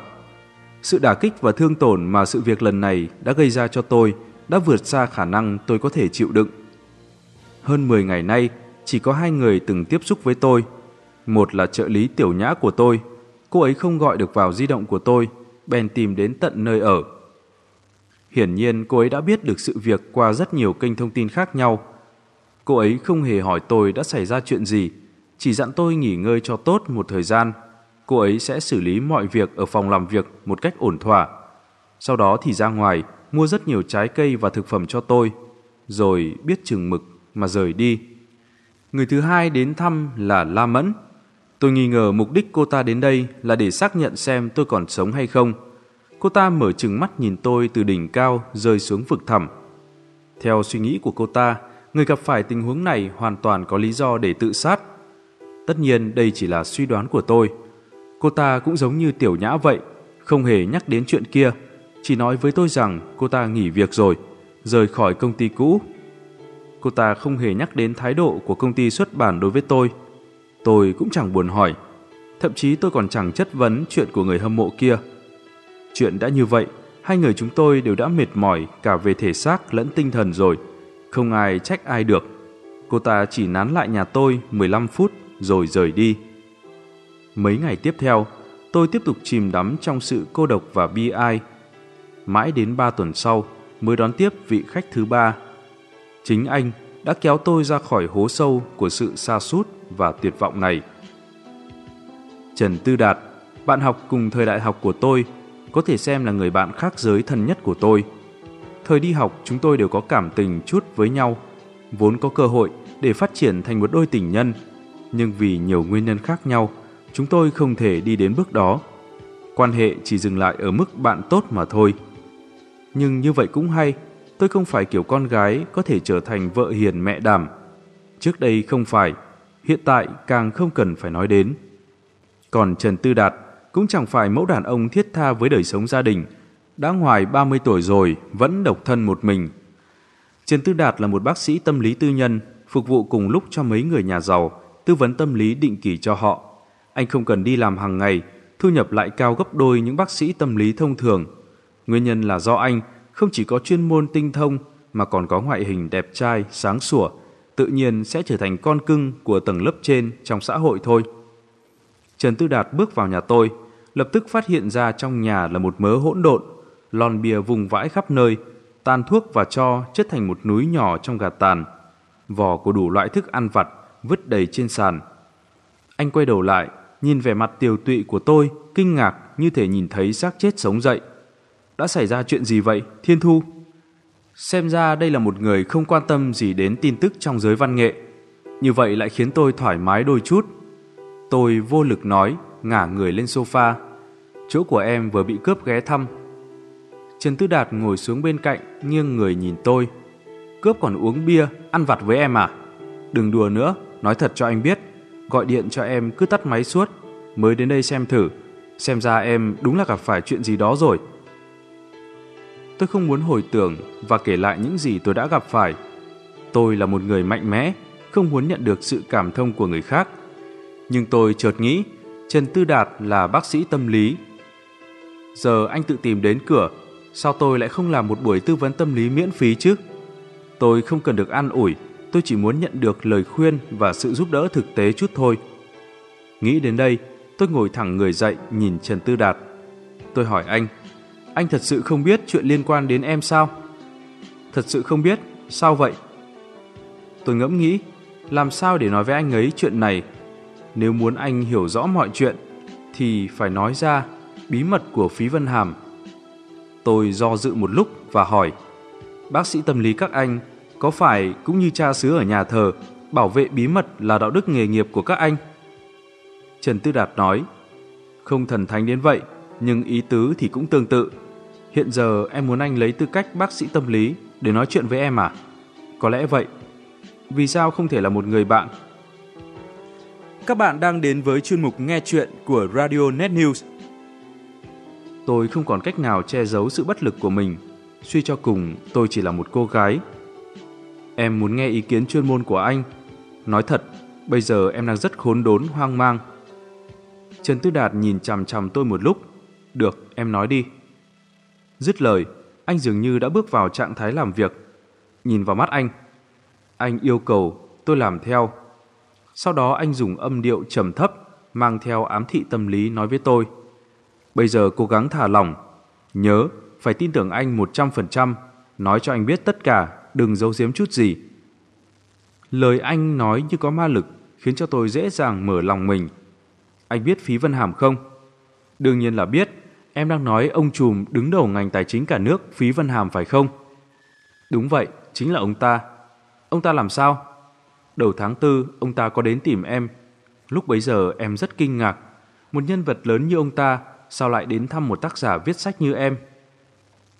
Dưới sự dẫn dắt của Trần Tư Đạt, tôi kể lại chi tiết toàn bộ quá trình của sự việc. Khi kể đến đoạn, vì đã hứa giữ bí mật cho Phí Vân Hàm, tôi không thể không hứng chịu chất vấn và oan khất trong buổi họp báo được. Khi đắm chìm trong tình trạng khó xử đó, cuối cùng tôi cũng bật khóc. Hôm đó tôi không hề khóc, nhưng ở trước mặt Trần Tư Đạt, tôi trở nên không che giấu chút gì. Bản thân tôi cũng không hiểu thế nào. Chỉ biết sau khi kể xong tất cả, tôi đã vùi mình trong lòng Trần Tư Đạt, khóc tức tưởi. Trần Tư Đạt rõ ràng không biết mình nên đóng vai trò gì. Trước đó tôi yêu cầu anh dùng tư cách bác sĩ tâm lý để nói chuyện với tôi. Anh cũng đã thật sự bước vào trạng thái nghề nghiệp. Đối với hành động bây giờ của tôi, có chút trở tay không kịp. Anh không ôm tôi, chỉ nhẹ nhàng vỗ lên lưng tôi, đồng thời đưa khăn giấy cho tôi. Được rồi Thiên Thu, đừng khóc nữa, anh giúp em phân tích một chút nhé. Tôi ngồi thẳng dậy, lấy khăn giấy lau nước mắt. Ngại quá, em mất kiềm chế. Anh khẽ gật đầu. Chuyện mà em vừa nói thật sự quá kỳ quái. Là một người nghiên cứu tâm lý học, anh sẽ phải tiếp xúc với những trường hợp kỳ quái liên quan đến tâm lý và hành vi khác người của con người. Dùng kinh nghiệm và kiến thức chuyên môn, anh có thể tìm được nguyên nhân hoặc lý do. Nhưng nói thật, chuyện mà em vừa nói, anh không có cách nào phán đoán rốt cuộc là chuyện thế nào. Ít nhất là hiện tại không thể. Tôi đã điều chỉnh lại cảm xúc, đã bình tĩnh hơn. Anh đang chỉ mặt nào? Phí Văn Hàm ư? Không chỉ có ông ta, toàn bộ sự việc anh đều không nắm bắt được. Chẳng hạn như tác giả tên An Mân đó, từ hành vi của cô ấy mà nói, hình như đã thật sự nghĩ rằng em đã sao chép ý tưởng của cô ấy, không giống như đang cố ý vu oan cho em. Xin lỗi Thiên Thu, hy vọng em đừng thấy không vui, anh chỉ nhìn việc mà nói thôi. Tôi không lên tiếng, tôi hận đến chết à họ An này, nhưng lại không thể thừa nhận phân tích của Trần Tư Đạt rất có lý. Trần Tư Đạt nói tiếp, đương nhiên anh tin tưởng 100% rằng em không sao chép. Không phải vì anh là bạn em nên mới nói vậy, mà vì chuyện này thật sự không hợp tình hợp lý. Vì sao? Đừng hoảng, lát nữa anh sẽ từ từ phân tích. Bây giờ nói mấy điểm anh cảm thấy quái dị trước. Đầu tiên, tất nhiên là chuyện liên quan đến câu chuyện kỳ lạ mà Phí Vân Hàm đã kể cho em về việc ông ta nhìn thấy gương mặt của người phụ nữ thắt cổ trên những vật phản quang. Trước tiên chúng ta phải phán đoán xem ông ta có đang nói thật hay không đã. Tôi nhíu chặt chân mày. Anh nghi ngờ ông ta lừa em. Nhưng vì sao ông ta phải làm thế? Người như ông ta sẽ không rảnh rỗi đến mức này đấy chứ. Đương nhiên sẽ không phải vì rảnh rỗi. Bất luận ông ta nói thật hay giả, cũng phải có mục đích nào đó. Vậy anh có thể phán đoán xem ông ta nói thật hay giả không? Trần Tư Đạt chống tay lên cầm suy nghĩ một lúc. Dù sao anh cũng chưa từng tiếp xúc trực tiếp với ông ta, không thể đưa ra phán đoán chính xác được. Nhưng anh nghiêng về hướng tin tưởng những gì ông ta nói là thật. Trong tâm lý học của các anh đã từng xảy ra trường hợp này chưa? Tôi hỏi. Một người khi nhìn vào gương hay vật phản quang sẽ thấy gương mặt của mình trở thành gương mặt của một người xa lạ. Chân mày của Trần Tư Đạt nhíu chặt vào nhau. Trong trường hợp này đúng là từng có, nhưng vấn đề là người xuất hiện tình trạng này chỉ có thể là bệnh nhân tâm thần nặng mà thôi. Nhưng rõ ràng Phí Văn Hàm không giống. Hơn nữa, ông ta nói tình huống này xảy ra từ khi ông ta 21 tuổi, kéo dài đến hơn 20 năm. Đây chính là chỗ không hợp logic. Giả sử ông ta tinh thần bất thường, không thể chỉ thể hiện trên mặt này được, nhưng không thể bao nhiêu năm nay mà không ai hay biết gì. Tất nhiên ông ta càng không thể có được sự nghiệp thành công đến thế, có được như ngày hôm nay. Tôi hỏi, vậy kết luận của anh là gì? Chỉ có hai khả năng, một là Phí Vân Hàm vì mục đích nào đó đã bịa ra câu chuyện này cho em nghe. Hai là ông ta thật sự đã gặp phải hiện tượng kỳ lạ mà khoa học hiện tại chưa giải thích được. Tôi bỗng thấy dùng mình, cảm thấy sau lưng có chút lạnh. Vấn đề này trước đây tôi chưa từng suy nghĩ kỹ, chỉ xem nó như đề tài tuyệt vời để sáng tác. Bây giờ nghe Trần Tư Đạt nói vậy, tôi mới cảm thấy thật sự đáng sợ.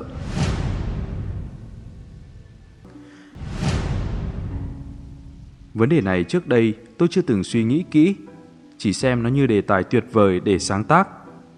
Bây giờ nghe Trần Tư Đạt nói vậy, tôi mới cảm thấy thật sự đáng sợ.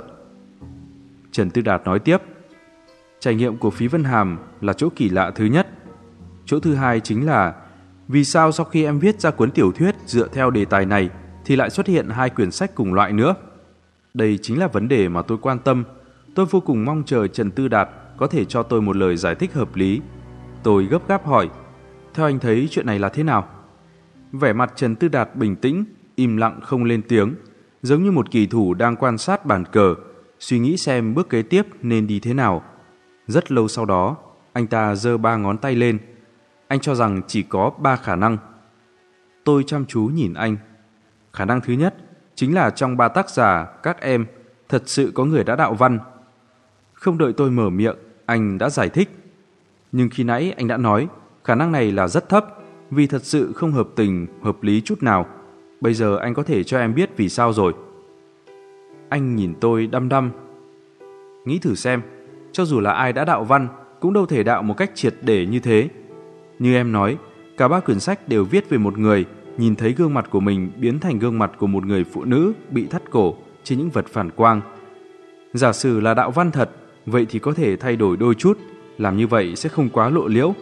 Chẳng hạn như sửa thành nhìn thấy gương mặt của quái vật hay gương mặt của người đàn ông bị giết. Sao cứ phải là gương mặt của người phụ nữ bị thắt cổ chứ? Đạo văn mà giữ nguyên văn như thế, có phải quá ngu ngốc rồi không? Tôi mím chặt môi, bất giác gật đầu. Thật ra là một tác giả bao năm nay, tôi cũng nên nghĩ đến điểm này. Nhưng lúc đó tôi tức đến váng đầu, sau đó lại đau buồn quá độ, không cách nào bình tĩnh được, và phân tích có logic như Trần Tư Đạt. Bây giờ tôi thấy tỉnh táo hơn nhiều rồi. Tôi vội hỏi, còn khả năng thứ hai thì sao? Khả năng thứ hai, kỳ thật em và biên biên tập xuất bản cũng đã nghĩ đến rồi. Có khi nào Phí Vân Hàm hoặc vợ ông ta đã tiết lộ câu chuyện này với mấy tác giả nữa hay không? Anh cảm thấy khả năng này có lớn không? Trần Tư Đạt lắc đầu. Anh thấy khả năng này không lớn. Chúng ta nghĩ thế này đi. Phí Vân Hàm nhắc đi nhắc lại nhiều lần rằng em đừng nói chuyện này với người khác. Có thể thấy ông ta vô cùng để ý đến tính bảo mật của chuyện này. Nói vậy, ông ta không có khả năng sẽ đem chuyện này nói với quá nhiều người.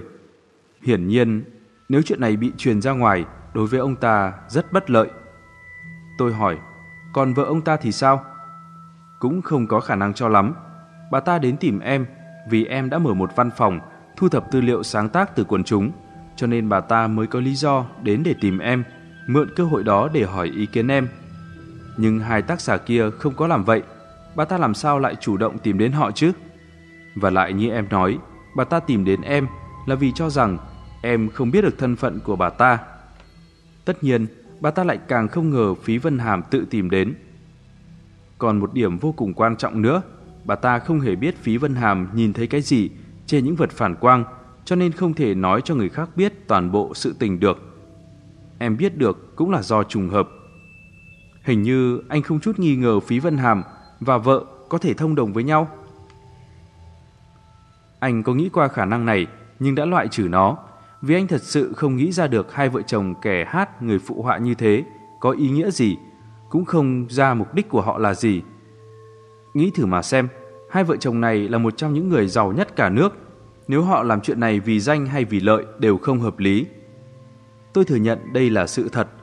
trên Tư Đạt nói đến đây, cả hai khả năng đều đã bị loại trừ. Tôi suy nghĩ một lúc, khó hiểu mà hỏi. Anh nói còn một khả năng nữa, nhưng em nghĩ thế nào cũng không ra. Ngoài hai khả năng vừa nói ra thì còn khả năng nào nữa? Trần Tư Đạt nghiêng người về phía tôi, nhìn tôi nói Em là một tác giả chuyện kinh dị giỏi, tư duy logic và khả năng phân tích của em đáng ra phải xuất sắc chứ. Thiên Thu, em thật sự nghĩ không ra khả năng còn lại sao? Tuy anh đã ra ám hiệu, nhưng tôi vẫn một mực mơ hồ, chỉ có thể hoang mang nhìn anh. Trần Tư Đạt thở dài, có lẽ đây gọi là người trong cuộc u mê, người ngoài cuộc mới rõ. Anh nhìn thẳng vào mắt tôi nói, Thiên Thu, nghe rõ đây, khả năng cuối cùng cũng là khả năng mà anh nghĩ là lớn nhất. Ngoài Phí Vân Hàm ra, còn hai người nữa, trên người họ cũng xảy ra chuyện quái lạ này. Nói cách khác, cái mà hai tác giả kia viết là câu chuyện của hai người có cùng trải nghiệm với Phí Vân Hàm. Chương 11 Tôi ngẩn người, tình huống mà Trần Tư Đạt nói đúng là tôi chưa từng nghĩ đến. Trước đây tôi chỉ nghĩ chuyện kỳ lạ này chỉ có thể xảy ra với một người. Bây giờ anh nhắc đến giả thiết mạnh dạn này, trong nhất thời tôi thấy khó mà tiếp nhận được. Ý anh là còn hai người nữa giống như Phí Văn Hàm, nhìn thấy gương mặt mình biến thành gương mặt của người phụ nữ bị thắt cổ trên các vật phản quang. Còn hai tác giả An Mân và Ngư Ca sau khi biết được chuyện này, cải biên thành tiểu thuyết, cho nên mới đụng phải em. Tôi nghi ngờ hỏi, chuyện này có khả năng sao? Có khó tin quá hay không? Trần Tư Đạt trụm các đầu ngón tay lại, chống lên cằm. Anh chỉ có thể nói đây là một khả năng. Nhưng nếu nói khó tin, giả sử chúng ta tin những gì Phí Vân Hàm nói, vậy xem như đã tin rằng trên đời này thật sự có những chuyện lạ nằm ngoài phạm vi lý giải của khoa học. Đã thế, chuyện này có thể xảy ra với một người, sao lại không thể xảy ra với nhiều người chứ? Tôi im lặng không lên tiếng. Trần Tư Đạt tiếp tục nói, có một vấn đề nữa rất đáng chú ý. Ba quyển sách cùng một đề tài lại có thời gian xuất bản cận kề nhau. Nghĩ thử xem, Phí Vân Hàm nói tình huống này xảy ra với ông ta đã hơn 20 năm, nhưng gần đây ông ta mới đến tìm em, nói em biết chuyện này. Hai người khác cũng gặp tình huống tương tự, có phải cũng thế không? Vì sao ba người họ lại nói ra chuyện này trong khoảng thời gian cận kề nhau như vậy? Trong chuyện này nhất định phải có nguyên do. Tôi chuyển động tròn mắt, nhớ lại những lời Phí Vân Hàm nói với tôi. Đúng rồi, Phí Vân Hàm nói chuyện này gần đây bắt đầu trở nên nghiêm trọng. Hơn nữa ông ta cho rằng gương mặt đáng sợ đó đang muốn nhắn nhủ hoặc ra ám chỉ gì đó đối với mình. Trần Tư Đạt gấp gáp hỏi, ông ta nghĩ đó là ám chỉ gì? Ông ta có nói cho em biết không? Tôi nhớ lại vẻ mặt tuyệt vọng của Phí Vân Hàm khi đó. Ông ta cho rằng gương mặt đó đang ra ám chỉ cho ông ta tự sát. Trần Tư Đạt ngả người về phía sau một chút, tựa như vừa chút ra một hơi khí lạnh. Kế đó anh đứng lên khỏi sofa, đi tới đi lui trong phòng, đột nhiên dừng lại. Chuyện này thật sự quá kỳ lạ, quá khó tin. Anh có một cảm giác mãnh liệt.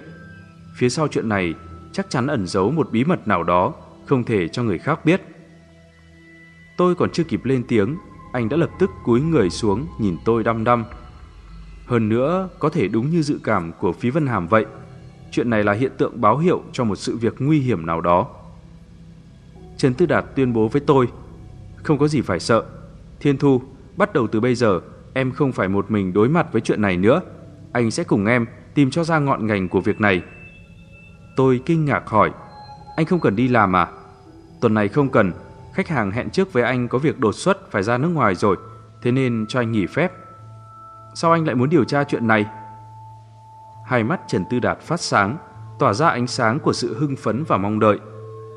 Chuyện này khiến anh thấy rất hứng thú, đã khơi dậy triệt để lòng hiếu kỳ của anh. Anh rất muốn biết được suy đoán của mình có chính xác hay không. Ngoài ra là bạn của em, anh cũng muốn giúp em làm rõ sự việc, rửa sạch những uất ức mà em đã phải chịu. Tôi nhìn anh bằng ánh mắt cảm kích, sau đó hỏi, anh định làm thế nào? Trần Tư Đạt là một người tư duy nhanh nhạy, làm việc cũng rất lý tính. Trước tiên đương nhiên là nghiệm chứng khả năng thứ ba mà anh đã nói, xem có đúng là như vậy không? Làm thế nào để nghiệm chứng? Anh nghĩ ngợi một chút. Để thận trọng, tốt nhất là đích thân chúng ta đi tìm hai tác giả kia. Tôi lớn tiếng nói, cái gì? Anh muốn em đi tìm An Mân? Em nhìn thấy cô ta thì chỉ muốn tắt cho vỡ mồm cô ta. Trần Tư Đạt nghĩ đến tâm trạng ghét bỏ của tôi. Vậy thôi, chúng ta tìm tác giả ngư ca vậy. Tôi có chút không cam lòng. Em không biết anh ta ở đâu, em vốn không quen biết anh ta mà. Là một chuyên gia tâm lý, Trần Tư Đạt có thể đọc được suy nghĩ từ trong thái độ của tôi. Anh ngồi xổm trước mặt tôi và nói, Thiên Thu, em biết làm rõ sự việc này quan trọng với em thế nào mà. Cho nên bây giờ chính là lúc buông bỏ thể diện. Em phải có hành động mới rửa sạch oan nước của mình được. Chẳng lẽ em muốn công chúng một mực hiểu lầm em như thế sao? Lời nói của anh đã đâm thẳng vào điểm mấu chốt, chạm thẳng đến nơi sâu nhất trong lòng tôi, khiến tôi tỉnh táo nhận ra mình nên làm gì. Tôi gật đầu nói với anh, Vâng, em đã hiểu rồi. Bây giờ em sẽ đi tra địa chỉ của ngư ca ngay đây. Đây không phải là chuyện khó khăn gì. Tôi tra thông tin xuất bản quyển gương mặt đáng sợ của ngư ca trên máy tính trước, biết được nhà xuất bản nào hợp tác với anh ta. Sau đó tôi gọi điện cho La Mẫn, nhờ cô ta giúp tôi nghe ngóng cách thức liên lạc và địa chỉ của ngư ca từ nhà xuất bản đó. La Mẫn khá quen với người trong ngành xuất bản. Quả nhiên, không bao lâu sau, cô ta đã gọi lại, nói cho tôi biết số di động và địa chỉ cụ thể của ngư ca. Tôi lấy bút ghi lại. Hiện tại tôi không muốn chậm trễ chút nào nữa. Tôi cảm ơn Trần Tư Đạt đã giúp tôi lấy lại tinh thần, tràn đầy năng lượng một lần nữa. Tôi vào phòng vệ sinh tắm rửa, trang điểm đơn giản, thay bộ trang phục màu sáng, tinh thần và diện mạo đều sáng sủa hơn hẳn. Trần Tư Đạt cho tôi ánh mắt tán thưởng và khích lệ. Sau đó, chúng tôi đi thẳng đến sân bay, đi đến thành phố nhỏ ở phía nam, nơi Ngư Ca đang ở.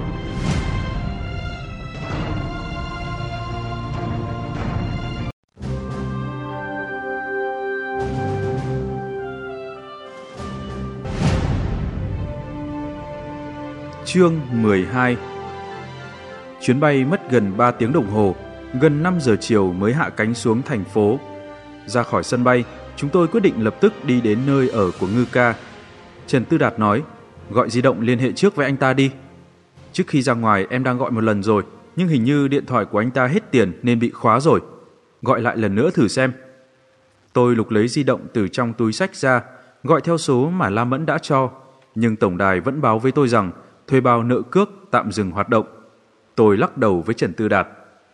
Trần Tư Đạt nhíu chặt chân mày nói, số La Mẫn cho là số của Ngư Ca à, cô ấy có nhầm lẫn hay không?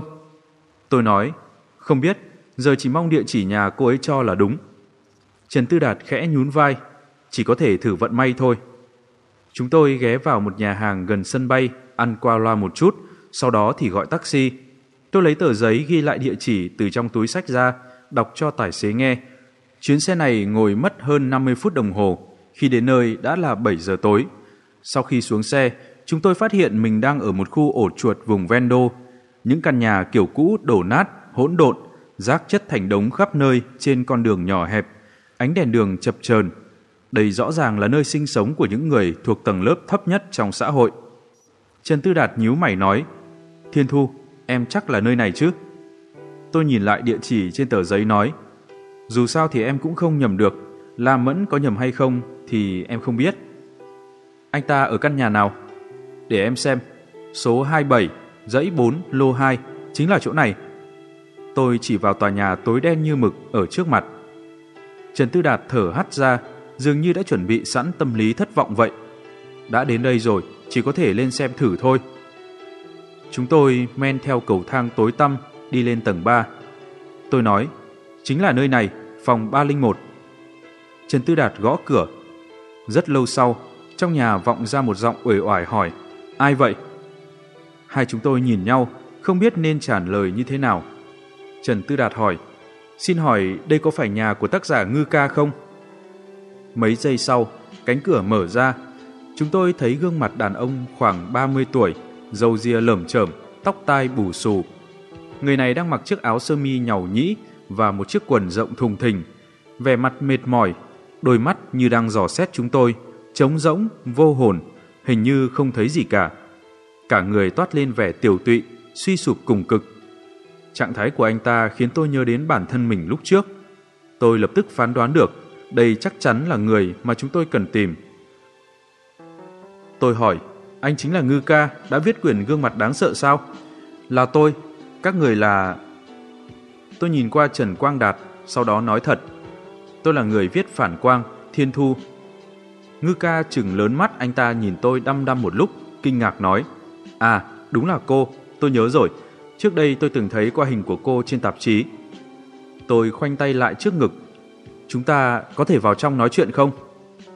Ngư ca nhìn qua Trần Tư Đạt, anh lập tức nói. Tôi là bạn của Thiên Thu, đi cùng cô ấy đến thăm anh. Ngư ca ý vị sâu xa nhìn chúng tôi vài giây, dường như đã đoán được lý do chúng tôi tìm đến. Được, mời vào. Căn nhà này, nếu đây có thể xem là một căn nhà, thật sự quá đơn sơ, quá lạnh lẽo, chỉ là một căn phòng chưa đến 10 mét vuông, phía sau là phòng bếp và nhà vệ sinh, chiếc giường đơn, sofa cũ, bàn ghế và một số đồ vật linh tinh khác nhồi nhét trong một không gian chật hẹp này. Trong nhà cả tivi và máy tính đều không có, cũng không có vật gia dụng nào ra hồn. Nhưng trong nhà có rất nhiều sách. Trên bàn, trên giường, thậm chí là trên mặt đất cũng chất đầy sách. Còn có rất nhiều bản thảo viết tay nữa. Sở thích và nghề nghiệp của chủ nhân căn nhà này vừa nhìn đã thấy ngay. Tôi thấy quyển gương mặt đáng sợ đặt trên đầu giường của anh ta. Nếu là người bình thường, có lẽ sẽ cảm thấy xấu hổ và tự ti vì mình sống trong hoàn cảnh nghèo khó như thế này. Nhưng hình như Ngư Ca không hề thấy vậy. Anh ta không chút để tâm mà nói với chúng tôi. Nhà nhỏ, các người cứ tùy tiện ngồi đi. Trần Tư Đạt ngồi xuống sofa, tôi kéo chiếc ghế trước bàn sách qua, ngồi xuống bên cạnh anh. Ngư ca thì ngồi trên giường. Chúng tôi im lặng một lúc, Ngư ca dường như đang đợi chúng tôi lên tiếng, là chúng tôi đến tìm anh ta. Trong lòng tôi có rất nhiều nghi vấn, nhưng trước mặt anh ta, trong một lúc tôi lại không biết làm sao để mở lời. Cuối cùng vẫn là Ngư ca lên tiếng trước. Tác giả Thiên Thu, cô tìm đến chỗ tôi là vì vụ lùm xùm đạo văn phải không? Anh ta đã nói thẳng vào vấn đề chính, tôi cũng không cần phải vòng vo nữa.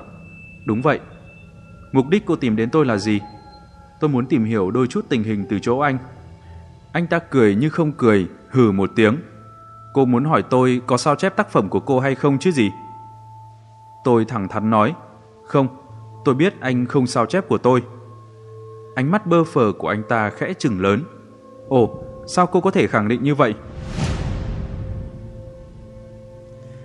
Tôi nhìn anh ta. Anh không có cơ hội để sao chép tác phẩm của tôi, cũng như tôi không có cơ hội để sao chép của anh vậy. Tôi và anh ta nhìn nhau hơn 10 giây. Anh ta thừa nhận nói, không sai, đúng là như vậy. Nhưng tác phẩm của chúng ta vẫn giống nhau, phải. Anh nghĩ là vì sao? Anh ta hỏi ngược lại tôi, cô nghĩ sao? Tôi không biết, cho nên tôi mới đến tìm anh, hy vọng cùng anh tìm ra câu trả lời. Tìm câu trả lời? Anh ta ngước mặt cười khổ. Chỉ e câu trả lời này đã không còn ý nghĩa gì với tôi nữa rồi. Tôi ngạc nhiên hỏi, sao anh lại nói vậy? Ngư ca chắp hai tay lại. Giống như cô nhìn thấy vậy, tôi là một tác giả nghèo từ trong ra ngoài. Tôi nghèo rớt mồng tơi, cả việc đảm bảo nhu cầu cơ bản của cuộc sống cũng có vấn đề. Di động tôi hết tiền nên đã bị khóa. Tiền thuê nhà đã nợ 3 tháng, ngày nào chủ nhà cũng đến đuổi tôi đi. Bữa cơm duy nhất trong ngày hôm nay của tôi là tô mì ăn từ bữa trưa. Ngày mai ăn gì, tôi phải động não mới được. Tác giả Thiên Thu, cuộc sống của những người như tôi cô khó mà tưởng tượng được. Cũng như sự đả kích của vụ lùm xùm đạo văn đối với tôi vậy. Cô vốn không hiểu được đây là sự đả kích lớn và chí mạng đến nhường nào đâu. Tôi nói, không, tôi hiểu, sự việc lần này cũng đả kích rất lớn đến tôi. Anh ta nói, tôi tin, nhưng khác ở chỗ, cô sớm đã là một tác giả có tiếng, có lượng độc giả cố định. Cho dù chuyện này có ảnh hưởng nhất định đến danh tiếng của cô đi chăng nữa, một thời gian sau, cô vẫn có thể dùng quyển sách kế tiếp để vãn hồi tất cả. Tôi thì khác, là một người mới xuất bản lần đầu lại xảy ra chuyện này, không còn nhà xuất bản nào chịu hợp tác với tôi nữa. Cho nên tôi nói, sự việc lần này là một nhát chí mạng với tôi. Cho dù tôi có tìm ra được câu trả lời kia hay không, tôi cũng không còn cơ hội làm lại từ đầu. Tôi khuyên nhủ, anh đâu cần bi quan như thế chứ. Chỉ cần chúng ta chứng minh được mình không đạo văn, có thể xoay chuyển tình thế bất lợi hiện tại rồi. Anh ta nói trong tuyệt vọng, không sai, nhưng tôi e mình không có thời gian và tiền bạc để chống đỡ đến ngày đó. Người cơm no áo ấm như các người vốn không thể tưởng tượng được hoàn cảnh sống của tôi khó khăn biết chừng nào đâu. Tôi và Trần Tư Đạt nhìn nhau, không biết nên nói gì mới phải. Ngư ca nói đến đây, hình như có chút mất kiềm chế, mặc cho nỗi bi ai của mình tuôn ra ngoài. Vốn dĩ tôi có một công việc ổn định, nhưng vì theo đuổi ước mơ, vì thể hiện tài hoa của mình, tôi hùng hồn nghỉ việc, bắt đầu sự nghiệp viết lách. Trước đây từng viết vài bài nhưng không được chú ý lắm. Thế là tôi cứ mãi sống cuộc sống nghèo khó thế này. Nhưng tôi không bỏ cuộc, tôi vẫn tin sẽ có một ngày tôi viết ra được một tác phẩm chấn động lòng người. Cuối cùng tôi cũng đợi được ngày này. Tôi đã tìm được một đề tài tuyệt vời cho gương mặt đáng sợ. Anh ta vốn đang kể lể chuyện đã qua của mình, bất chợt nói vào trọng điểm rồi. Tôi và Trần Tư Đạt đều giật mình, dồn hết sự chú ý vào anh ta. Anh ta nói, câu chuyện này là đề tài tiểu thuyết hay nhất từ trước đến nay mà tôi phát hiện ra. Tôi viết giới thiệu nội dung và một bài đọc thử, gửi chúng cho một công ty xuất bản. Biên tập đã liên hệ với tôi rất nhanh, nói rằng rất tán thưởng ý tưởng của câu chuyện này, muốn xuất bản nó, còn hứa sẽ ra sức tuyên truyền. Lúc đó tôi vô cùng mừng rỡ, cho rằng ngày dạng danh của mình cuối cùng cũng đã đến. Lúc bấy giờ, tôi thật sự chẳng còn một xu dính túi, nhưng để hoàn thành quyển sách này, tôi chạy đông chạy tây, vay mượn vài anh em khốn khổ của mình một ít tiền. Sau đó ngày ngày trốn trong nhà, chuyên tâm sáng tác. Chỉ vì muốn nhìn thấy danh tiếng và thu nhập sau quyển sách xuất bản sẽ mang đến cho tôi. Nhưng sau khi xuất bản một tuần, tôi nghe biên tập nói, quyển sách này đã vướng vào một vụ đạo văn. Nói đến đây, ngư ca bi thương nhìn tôi. Tác giả Thiên Thu, cô biết không, chuyện này đối với tôi mà nói là bất lợi nhất. Thứ nhất, sách của tôi là quyền xuất bản sau cùng trong ba quyển, khiến người khác cảm thấy hiểm nghi lớn nhất. Thứ hai, tôi là người mới, không hề có bất cứ người hâm mộ hay ủng hộ nào, cho nên độc giả trung thành trong lúc bảo vệ các cô đều cùng lúc quay sang chửi rủa và phỉ báng tôi, cho rằng tôi chính là người đạo văn. Hơn nữa, khi độc giả biết sách của tôi và cô có nội dung tương tự, đều sẽ chọn mua sách của cô vì cô là tác giả lớn. Và cuối cùng, biên tập tức giận nói với tôi lượng tiêu thụ sách của tôi gần như bằng không, mọi nhà sách đều lũ lượt đòi trả hàng. Nghe xong những lời của anh ta, tôi nghẹn ứ thốt không nên lời. Vốn dĩ tôi cho rằng tình thế bất lợi nhất với tôi. Bây giờ mới biết người bị hại lớn nhất thật ra là anh ta. Chưa hết đâu, sách không bán được, công ty sách sẽ bị lỗ. Họ lấy lý do đạo văn không chịu trả tiền nhuận bút cho tôi. Thật ra họ hiểu rất rõ, tôi không thể nào đạo văn được. Nhưng tôi thân cô thế cô, không cách nào chống lại họ, chỉ có thể ngậm bồ hòn làm ngọt. Kết quả cuối cùng chính là tôi không chỉ không lấy được đồng nào, lại gánh lấy tiếng xấu đầy mình, còn một khoản nợ không biết làm sao để trả. Cho nên sự bất hạnh của sự việc lần này toàn bộ đều chút hết lên người tôi cả rồi. Tôi thấy rất đồng cảm với những gì anh ta gặp phải, còn thấy tiếc nuối và áy náy vì tổn thương gián tiếp mà mình đã gây ra cho anh ta. Nhưng vấn đề là anh ta nói nhiều như vậy, trước sau vẫn không nhắc đến chuyện mà tôi quan tâm nhất. Trần Tư Đạt hiển nhiên cũng cảm thấy thế. Anh có chút không nhịn được, bèn hỏi. Ngư ca, anh có thể cho chúng tôi biết làm sao anh có được đề tài này không? Ngư ca chăm chú nhìn chúng tôi một lúc, là căn cứ theo trải nghiệm thực tế của một người cải biên thành. Tôi và Trần Tư Đạt tức tốc nhìn nhau. Trần Tư Đạt vội hỏi tiếp, người đó là ai?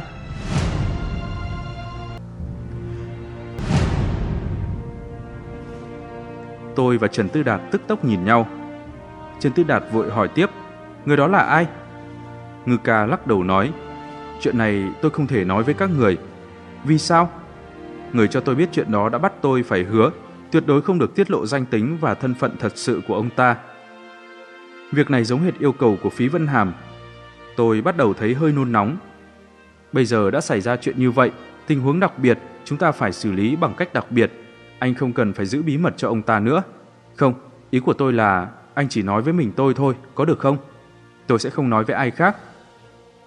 Ngư ca nhìn thẳng vào mắt tôi hỏi ngược lại.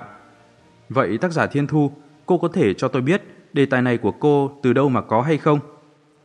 Tôi ngập ngừng một lúc rồi trả lời. Giống anh vậy, cũng là căn cứ theo trải nghiệm thật sự của một người mà cải biên thành. Cũng là do người đó đích thân nói với cô. Đúng vậy. Tôi chú ý đến chữ cũng mà anh ta vừa nói, chứng tỏ anh ta cũng gặp tình huống y hệt tôi. Vậy cô cho tôi biết tên của người đó được không? Anh ta vặn ngược lại tôi, khiến tôi nghẹn lời ngay tức khắc. Trong buổi họp báo, tôi còn không nói ra tên của Phí Vân Hàm, chịu oan ức lớn như thế, bây giờ lại nói ra sao? Ngư ca đoán được suy nghĩ của tôi. Xem ra người đó cũng yêu cầu cô phải giữ bí mật. Tôi nhìn anh ta nói, đúng vậy. Nói thật, tôi cố ý đến đây tìm anh là vì muốn chứng thực một chuyện. Người nói ra câu chuyện này cho chúng ta có phải là cùng một người hay không? Ngư ca cúi đầu suy nghĩ một lúc. Tôi cảm thấy không thể cùng một người được. Trần Tư Đạt chợt tỏ ra vô cùng hứng thú và hỏi, Vì sao anh lại nghĩ như vậy? Ngư ca nói, Người đó nói với tôi, Chuyện này ông ta chỉ nói cho mình tôi biết, Mà tôi tin tưởng ông ta Tôi có chút không khống chế được tâm trạng của mình Người kia cũng nói với tôi như vậy Giờ tôi lại càng cảm thấy Đây là cùng một người Ngư ca nhìn tôi đăm đăm Xem ra cô thật sự muốn nói ra cái tên này để đối chứng Tôi nói Chỉ có cách này thôi Tôi vốn định giữ bí mật cho ông ta, nhưng tình thế bây giờ buộc tôi phải làm thế. Ngư ca nhắc nhở, nếu làm vậy, hai chúng ta đều trở thành người không giữ chữ tín rồi. Tôi không quản được nhiều như thế đâu. Còn anh có gì mà kiêng rè chứ? Giả sử đúng là cùng một người, vậy thì người này cũng hại chúng ta đủ thảm rồi. Ngư ca lại do dự một lúc và nói, Được, vậy cô nói ra tên của người kia trước đi. Việc đã đến nước này, tôi chỉ có thể nói ra, khi tôi vừa mở miệng, chuẩn bị nói ra ba chữ phí vân hàm, Trần Tư Đạt ở bên cạnh chợt ấn vai tôi xuống và nói Được rồi Thiên Thu, thời gian không còn sớm nữa, chúng ta nên về thôi, đừng quấy rầy người ta nghỉ ngơi. Tôi kinh ngạc nhìn anh, hai tay chắp lại, dùng mắt để hỏi, ý anh là sao? Trần Tư Đạt làm bạn lâu năm với tôi, hai bên rất ăn ý. Đôi mắt sắc bén của anh nhìn thẳng vào tôi, tôi hiểu được tín hiệu phát ra từ ánh mắt ấy. Lát nữa rồi nói. Trần Tư Đạt kéo cánh tay tôi đứng lên. Ngư ca, cảm ơn anh đã thẳng thắn cho chúng tôi biết nhiều chuyện liên quan đến quá trình sáng tác quyển sách này đến vậy. Chuyến đi này của chúng tôi không hề uổng phí. Bây giờ đã hiểu rõ một điểm, anh và bạn tôi, Thiên Thu, hai người không ai đạo văn cả. Chuyện này rốt cuộc là thế nào, chúng tôi sẽ tiếp tục điều tra. Trần Tư Đạt lấy một tấm danh thiếp từ trong túi áo ra đưa cho Ngư ca. Nếu anh đồng ý, hãy giữ liên lạc với chúng tôi, được chứ? Ngư ca ngơ ngẩn nhận tấm danh thiếp, cứng nhắc gật đầu. Rõ ràng anh ta cũng như tôi, chẳng hiểu đầu cua tay nhau gì cả. Trần Tư Đạt dẫn theo tôi đi ra khỏi cửa. Vậy chúng tôi xin phép cáo từ. Tạm biệt. Sau khi xuống hầm, chúng tôi đi bộ trên một con phố tối tăm. Trần Tư Đạt không nói lời nào, dắt tôi đi về phía trước. Nhưng tôi không nhịn được nữa, dừng lại, nhìn anh và hỏi. Rốt cuộc có chuyện gì? Em khó khăn lắm mới thuyết phục được ngư ca. Bảo anh ta nói cho chúng ta biết tên của người kia. Sau đột nhiên anh lại kéo em rời đi. Trần Tư Đạt nói, em không cần thiết phải vì chứng thực chuyện này mà nuốt lời hứa. Em có từng nghĩ tới sau khi ngư ca đang nghèo đến mức đường cùng này, biết được bí mật của Phí Vân Hàm, nảy ra ý định xấu, chạy đến tìm Phí Vân Hàm để làm tiền, thì hậu quả sẽ thế nào không? Tôi buông một tiếng thở dài.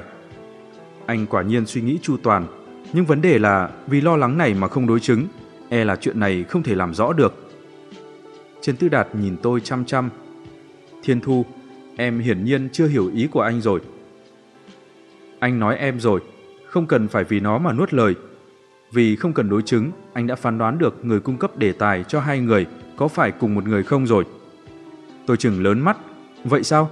Vậy nói cho em biết đi, có cùng một người không? Trần Tư Đạt giáo giác, khẽ nhíu mày. Chúng ta cứ phải nói ở nơi này sao? Không thể tìm quán cà phê, ngồi xuống từ từ nói à? Tôi đã không chờ thêm được nữa. Không, nói ở ngay đây. Anh đừng ấp áp úng nữa, mau nói với em đi. Trần Tư Đạt bất đắc dĩ thở dài. Được, nghe anh này. Đột nhiên có mấy bóng người không biết từ đâu nhảy ra. Những người này nhanh chóng vây quanh hai người chúng tôi. Một trong số họ có thân hình cao gầy, mặc quần áo đen, tiến đến trước mặt tôi, dùng giọng điệu bỡn cợt nói. Người đẹp, nhìn em ăn mặc như vậy, không giống người sống ở đây. Thế nào, chạy đến khu ổ chuột để trải nghiệm cảm giác mới lạ à? Tôi chừng mắt nhìn hắn. Anh là ai? Mắc mớ gì đến anh? Xem em kìa, lạnh lùng thế làm gì? Nếu đã đến đây thì cho anh mượn chút tiền tiêu đi. Tôi chưa từng gặp qua tình huống này, vẫn chưa biết chuyện gì đang xảy ra, mắng chúng. Dựa vào đâu hả? Cút! Gương mặt tên lưu manh đang cười hì hì, chợt biến sắc, rút từ trong túi một con dao găm, quơ quơ trước mặt tôi. Người đẹp, anh đây nào phải đang cầu xin em? Cướp ư? Lúc này tôi mới tỉnh táo lại, hơi thở lập tức trở nên dồn dập. Giờ đây mấy tên lưu manh quay xung quanh chúng tôi, tiến tới, cùng dồn tôi và Trần Tư Đạt vào góc tường. Tôi căng thẳng túm chặt cánh tay của Trần Tư Đạt. Một bàn tay khác của anh đưa qua vỗ nhẹ lên cánh tay tôi, dường như đang bảo tôi cố gắng bình tĩnh. Trần Tư Đạt đột nhiên thở dài. Hầy! Nghiêng mặt bất đắc dĩ nhìn tôi, mím môi nói. Cô hai à, giờ em vừa lòng rồi chứ? Không phải em nói muốn đến đây để thử cảm giác kích thích à? Thế nào, có vui không? Tôi căng thẳng đến chống ngực đập liên hồi. Trần Tư Đạt lại tỏ ra không nề hà gì, tựa như chúng tôi chẳng qua là đang tham gia một đoàn du lịch tồi vậy. Trần Tư Đạt nói với tên cao gầy đang cầm dao. Này người anh em, thả lòng chút đi. Anh nhìn xem, các anh nhiều người như thế, chúng tôi chỉ có hai người, chắc chắn không phải là đối thủ của các anh rồi. Cho nên anh muốn gì, cứ việc mở miệng nói là được, chúng tôi sẽ ngoan ngoãn thực hiện. Người đàn ông đầu chọc, trên mặt xăm hình một con thằn lằn, lạnh lùng nói. Mày biết điều thật đấy, mày biết tụi này muốn gì à? Tất nhiên, nhưng ý tôi là các anh chỉ có hứng thú với tiền thôi sao? Trên người chúng tôi hiện không có nhiều tiền mặt, nhưng di động của tôi cũng không tệ. Trần Tư Đạt vừa nói, vừa lấy điện thoại từ trong túi quần ra. iPhone mới đấy, bán lại cũng được khoảng 3.000 tệ. Tôi ngẩn người nhìn Trần Tư Đạt, nghi ngờ có phải anh điên rồi không? Đám lưu manh cũng khó hiểu, dường như chúng chưa từng gặp qua người nào bị hại mà lại chủ động đến vậy. Đừng có nhìn anh ánh mắt như thế chứ cô hai. Trần Tư Đạt nói với tôi, không phải em nói chưa từng gặp cướp qua sao? Vậy anh nói cho em biết, đây gọi là cướp đấy. Anh quay đầu lại nói với đám lưu manh, xin lỗi, tôi không thể không dạy dỗ cô bạn gái không hiểu chuyện này một chút. Cô ấy bị ông bố làm quan lớn của mình chiều hư mất rồi. Các anh em, các anh chắc cũng từng gặp qua chuyện này rồi. Quen phải cô bạn gái bướng bỉnh này, đúng là khiến người ta thấy bất lực mà. Lấy chuyện hôm nay mà nói đi, cô ấy cứ bắt tôi phải đi cùng đến chỗ này tìm kích thích. Kết quả thật sự để cô ấy đạt được mục tiêu rồi. Các anh em, các anh thật không nên hùa theo cô ấy vậy chứ. Tên cao gầy nheo mắt nghi ngờ nhìn chằm chằm Trần Tư Đạt. Mày đang đùa với bọn này à? Trần Tư Đạt vô cùng nghiêm túc nói. Tất nhiên là không rồi, Tôi hy vọng các anh có thể cho bạn gái tôi một bài học, nếu không cô ấy sẽ ngày càng ngang bướng. Ba cô ấy có sắp xếp vài vệ sĩ cho, nhưng cô ấy lại không cho họ đi theo. Lần nào cũng để mấy người vệ sĩ kia đi tìm, rất cực khổ. Nhưng cũng phải, hai người chúng tôi hẹn hò, cả đám đàn ông theo sau, còn ra thể thống gì nữa. Trần Tư Đạt lại quay lại nói với tôi. Còn ngẩn người ra đó làm gì? Mau lấy tiền và điện thoại ra đưa cho người ta đi. À đúng rồi.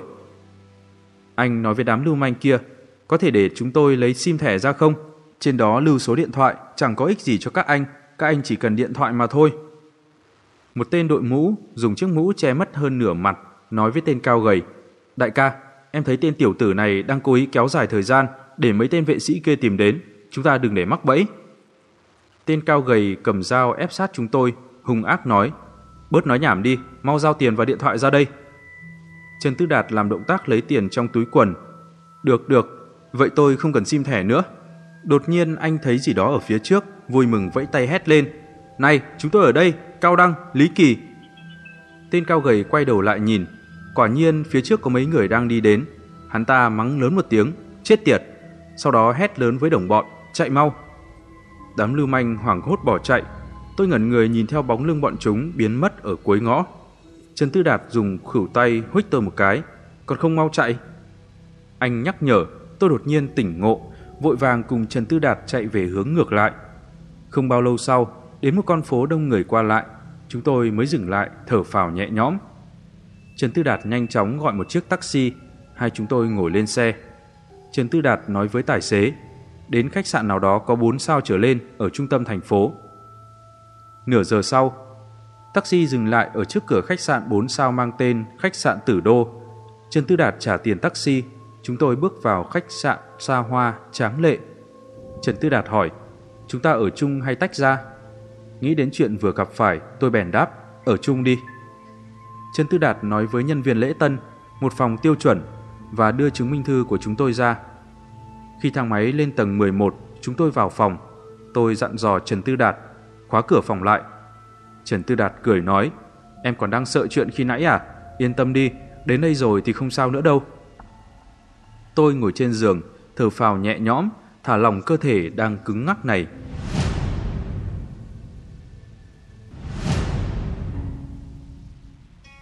Trần Tư Đạt cười nói, em còn đang sợ chuyện khi nãy à? Yên tâm đi, đến đây rồi thì không sao nữa đâu. Tôi ngồi trên giường, thở phào nhẹ nhõm, thả lỏng cơ thể đang cứng ngắc này. Em không định là đêm nay sẽ ở luôn trong khách sạn nhàm chán này chứ? Chúng ta không đến quán bar gần đây uống một ly à? Trần Tư Đạt hỏi. Thôi đi, em không muốn ra ngoài nữa, an ninh của thành phố này quá kém. Trần Tư Đạt bật cười lớn. Em không thể trách cả thành phố được, chỉ có thể trách chúng ta tự mình tìm đến nơi đó, khu ổ chuột của thành phố nào cũng là nơi có tỷ lệ tội phạm cao cả. Cho nên sau khi ra khỏi nhà ngư ca, anh chỉ muốn nhanh chóng rời khỏi đó. Em lại cứ đòi ở đó nói chuyện. Kết quả là chúng ta gặp chuyện. Xin lỗi, em chưa từng gặp qua chuyện thế này. Thấy mà. Tôi nhìn Trần Tư Đạt. Lúc tên kia lia dao trước mặt em, em thật sự rất sợ. Sao anh có thể bình tĩnh thế chứ? Trước đây anh từng gặp chuyện này rồi à? Anh lắc đầu, không có. Vậy sao anh lại có thể ứng phó tự nhiên vậy? Trần Tư Đạt nhìn tôi, nhắc nhở. Thiên Thu à, anh là một nhà tâm lý học đấy. Đúng vậy, nhưng em thật sự rất tò mò. Sao anh lại có thể bất chợt nghĩ ra diệu kế thoát thân kiểu này? Tôi đột nhiên rất có hứng thú với chuyện này. Anh dạy em đi, lỡ như sau này gặp lại tình huống này, còn có thể dùng nó để thoát thân. Hoặc giả em có thể đưa nó vào tiểu thuyết để độc giả được lợi. Trần Tư Đạt mỉm cười nói, ý tưởng hay đấy, nhưng cách này e là không phải ai cũng thực hiện được đâu, chỉ có những ai có tố chất tâm lý đặc biệt, tốt mới dùng được. Nói nghe xem nào. Được, hiếm khi em lại có hứng thú với tâm lý học như vậy. Trần Tư Đạt ngồi lên ghế đối diện tôi. Đầu tiên, giữ bình tĩnh là rất quan trọng, không được tỏ ra chút sợ hãi hay hoang mang nào. Làm vậy sẽ chẳng khác nào để lộ tẩy, sẽ khiến kẻ xấu càng nóng giận hơn. Tôi gật đầu. Sau đó bình tĩnh phân tích. Em có để ý đến lúc bắt đầu, anh không nói câu nào không? Trên thực tế lúc đó anh đang quan sát kỹ lời nói và cử chỉ của chúng, phán đoán được chúng là đám côn đồ thế nào. Sau khi quan sát thì kết luận của anh là gì? Đám này chỉ là lâu la nhỏ thôi, không phải là loại côn đồ hung ác, nguy hiểm thật sự. Qua những lời tên cao gầy kia nói với em có thể nhìn ra được là cướp, thật sự sẽ không nói nhảm nhiều như vậy, chúng sẽ trực tiếp rút dao xông tới, lấy được thứ mà chúng muốn trong thời gian ngắn nhất. Tôi gật đầu, cảm thấy phân tích của anh rất có lý. Sau khi xác nhận được điểm này, trong lòng anh đã có dự tính. Kế đó, anh cố ý tỏ ra không sợ hãi chúng chút nào, còn chủ động hỏi chúng có cần điện thoại của anh hay không. Biết vì sao anh làm thế không? Vì sao? Đó là lợi dụng tâm lý phản nghịch của con người. Thông thường người bị cướp sẽ vô thức bảo vệ đồ đạc của mình, chẳng hạn như ôm chặt túi sách hay sống chết che túi quần. Làm như vậy chỉ làm cho đám cướp biết được nên xuống tay từ đâu. Nhưng anh hào phóng lấy đồ ra, ngược lại khiến chúng rất khó hiểu, thậm chí nghi ngờ đó là cái bẫy, không dám ra tay bừa bãi. Tâm lý của con người là vậy, nếu tình huống không giống như dự liệu của mình, sẽ cảm thấy không nắm bắt được. Anh chính là muốn đạt được hiệu quả này để chúng nhất thời không biết làm gì. Em hiểu rồi. Trong đúng lúc còn đang hoang mang, anh bắt đầu nói luyên thuyên, cố ý tiết lộ vài tin tức dọa người với chúng. Còn một mục đích khác khi anh nói ra những lời này, tất nhiên là để kéo dài thời gian tìm đối sách. Tôi suýt xoa, đúng là quá tuyệt vời. Nhưng phô trương thanh thế như vậy, cần có đủ kỹ năng diễn xuất và tự tin mới được. Phải nói đến mức chính mình cũng không tin nó. Đương nhiên, những người kia chỉ có thể nửa tin nửa ngờ, nhưng anh đã tạo được hiệu ứng trông gà hóa quốc cho chúng. Cuối cùng anh quan sát thấy cơ hội đã đến, phía trước có mấy người đang đi đến. Thế là giả vờ như quen biết họ mà la lớn lên. Đám lưu manh đó trước đó đã bị ám thị tâm lý, liền như chim sợ cảnh cong mà chạy biến mất. Tôi bật cười lớn. Cao Đăng, Lý Kỳ, anh đúng là hay thật, hai cái tên này là anh nghĩ ra à? Là tên hai người bạn của anh, anh mượn dùng đỡ. Tôi thật lòng cảm thán nói, có một người bạn học tâm lý học đúng là một việc may mắn. Trước đây anh đã nói với em rồi, tâm lý học là môn khoa học có giá trị ứng dụng nhất, nó có thể vận dụng rất nhiều trong nhiều phương diện của cuộc sống. Bây giờ thì em đã tin rồi chứ? Vâng. Trần Quang Đạc nhìn thẳng vào tôi. Thiên Thu, thật ra điểm quan trọng nhất trong tâm lý học đó là em suy nghĩ cặn kẽ đến tâm lý của đối phương. Người bị cướp hiển nhiên là phải sợ hãi, nhưng em phải nghĩ đến có tật thì sẽ giật mình, kẻ xấu có khi còn sợ hơn em. Anh khẽ dừng lại một lúc. Giống như chuyện mà em gặp phải vậy, em cảm thấy mình đã chịu uất ức rất lớn, hai tác giả còn lại cũng vậy. Cho nên anh hy vọng em có thể hiểu cho những hành vi của họ. Tôi nghe ra được, anh đang chỉ việc An Mân phá rối buổi họp báo. Trần Tư Đạt bảo tôi hiểu cho cô ta, có lẽ là muốn khuyên tôi buông bỏ thể diện mà đi tìm An Mân, làm cho rõ sự việc. Nhưng sự căm ghét của tôi với An Mân không thể biến mất trong ngày một ngày hai được. Tôi cắn môi không lên tiếng. Một lúc sau, tôi thấy nên nói đến vấn đề chính rồi. Bị đám lưu manh đó chen ngang, tôi suýt quên mất vấn đề vô cùng đáng quan tâm lúc đầu. Đúng rồi, giờ anh có thể nói cho em biết rồi chứ. Vì sao lại cho rằng người cung cấp đề tài cho ngư ca không phải phí vân hàm? Trần Tư Đạt nói, cũng là dùng phương pháp phân tích tâm lý giống như vậy. Thật ra đạo lý vô cùng đơn giản. Đầu tiên em thử nghĩ xem, giả sử phí vân hàm có lòng muốn gạt em. Nói cách khác, sau khi ông ta tìm đến em, lại đi tìm ngư ca, vậy ông ta có thành thật nói cho ngư ca biết thân phận thật sự của mình hay không? Chỉ cần bịa ra một cái tên là xong, cho nên hai người có dùng tên để đối chiếu thì cũng vô ích.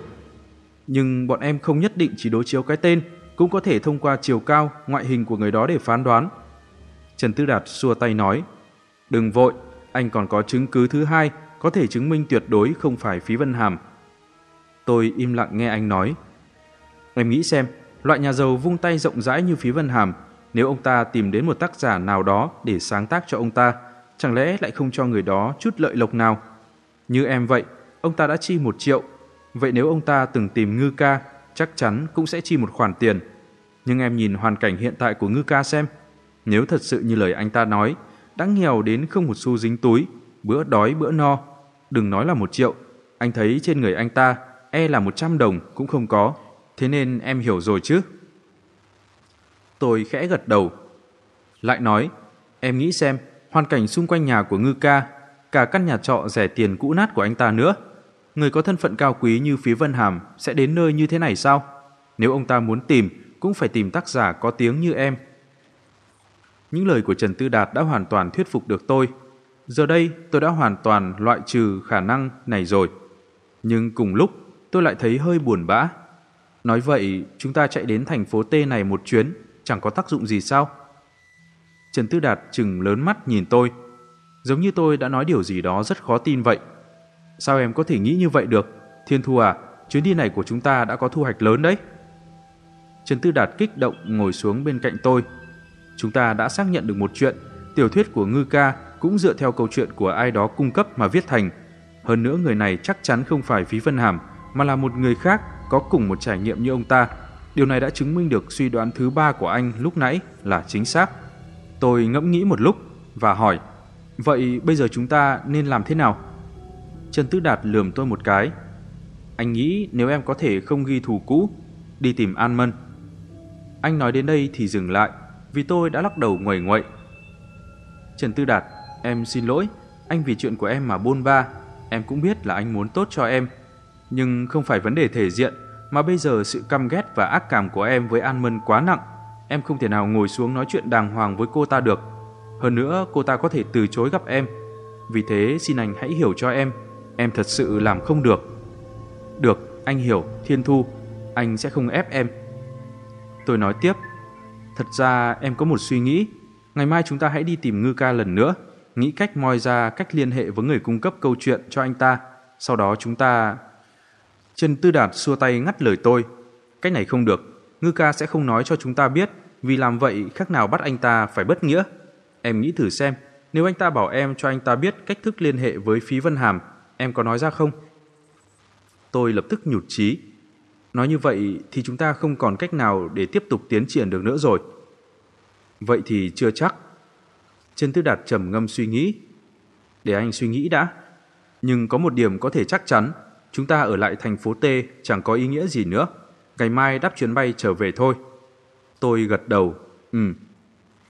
Trần Tư Đạt vừa nói vừa bắt đầu cởi quần áo, không chút kiêng dè ở trước mặt tôi, cởi đến khi chỉ còn độc một chiếc quần góc bẹt, lộ ra thân hình gợi cảm, hấp dẫn. Được rồi, mệt mỏi cả một ngày, nghỉ ngơi thôi. Anh đi tắm trước, em không ngại chứ? Mặt tôi có chút nóng lên. Anh, chúng ta ở chung một phòng, anh phải giữ chừng mực chứ. Trần Tư Đạt nghe tôi nói vậy, trượt cúi người về phía tôi, đôi mắt nóng bỏng nhìn thẳng vào tôi. Hai tay anh ta đặt lên hai bên người tôi, ra chiều muốn áp sát tới. Tôi bất giác ngả về phía sau, lại chợt nhận ra làm như vậy chẳng khác nào đang đón nhận anh, vì cuối cùng tôi sẽ nằm ngửa xuống giường. Chống ngực tôi đập liên hồi, anh, anh định làm gì? Ánh mắt tôi cố gắng không đặt lên cơ bắp màu đồng, vạm vỡ và săn chắc của anh. Đây chính là dáng người hoàn mỹ trong ký ức của tôi sao? Trần Tư Đạt dứt lời, chợt bật cười lớn. Nếu anh muốn không giữ chừng mực thì đã không giữ từ 10 năm trước rồi. Sau đó anh đứng thẳng dậy, quay người đi vào phòng tắm, vừa đi vừa hát ngâm nga. Tôi chừng mắt nhìn theo bóng lưng anh, đôi môi mím chặt, khuôn mặt ửng đỏ. Diễn biến gì tiếp theo sẽ xảy ra đây? Mời các bạn đón nghe. Đừng quên đăng ký kênh, bật thông báo để được đón nghe sớm nhất. Còn nếu các bạn thấy hay, thì hãy chia sẻ và donate ủng hộ để có kinh phí duy trì việc đọc. Thông tin donate thì có để ở dưới phần miêu tả. Xin cảm ơn các bạn rất nhiều.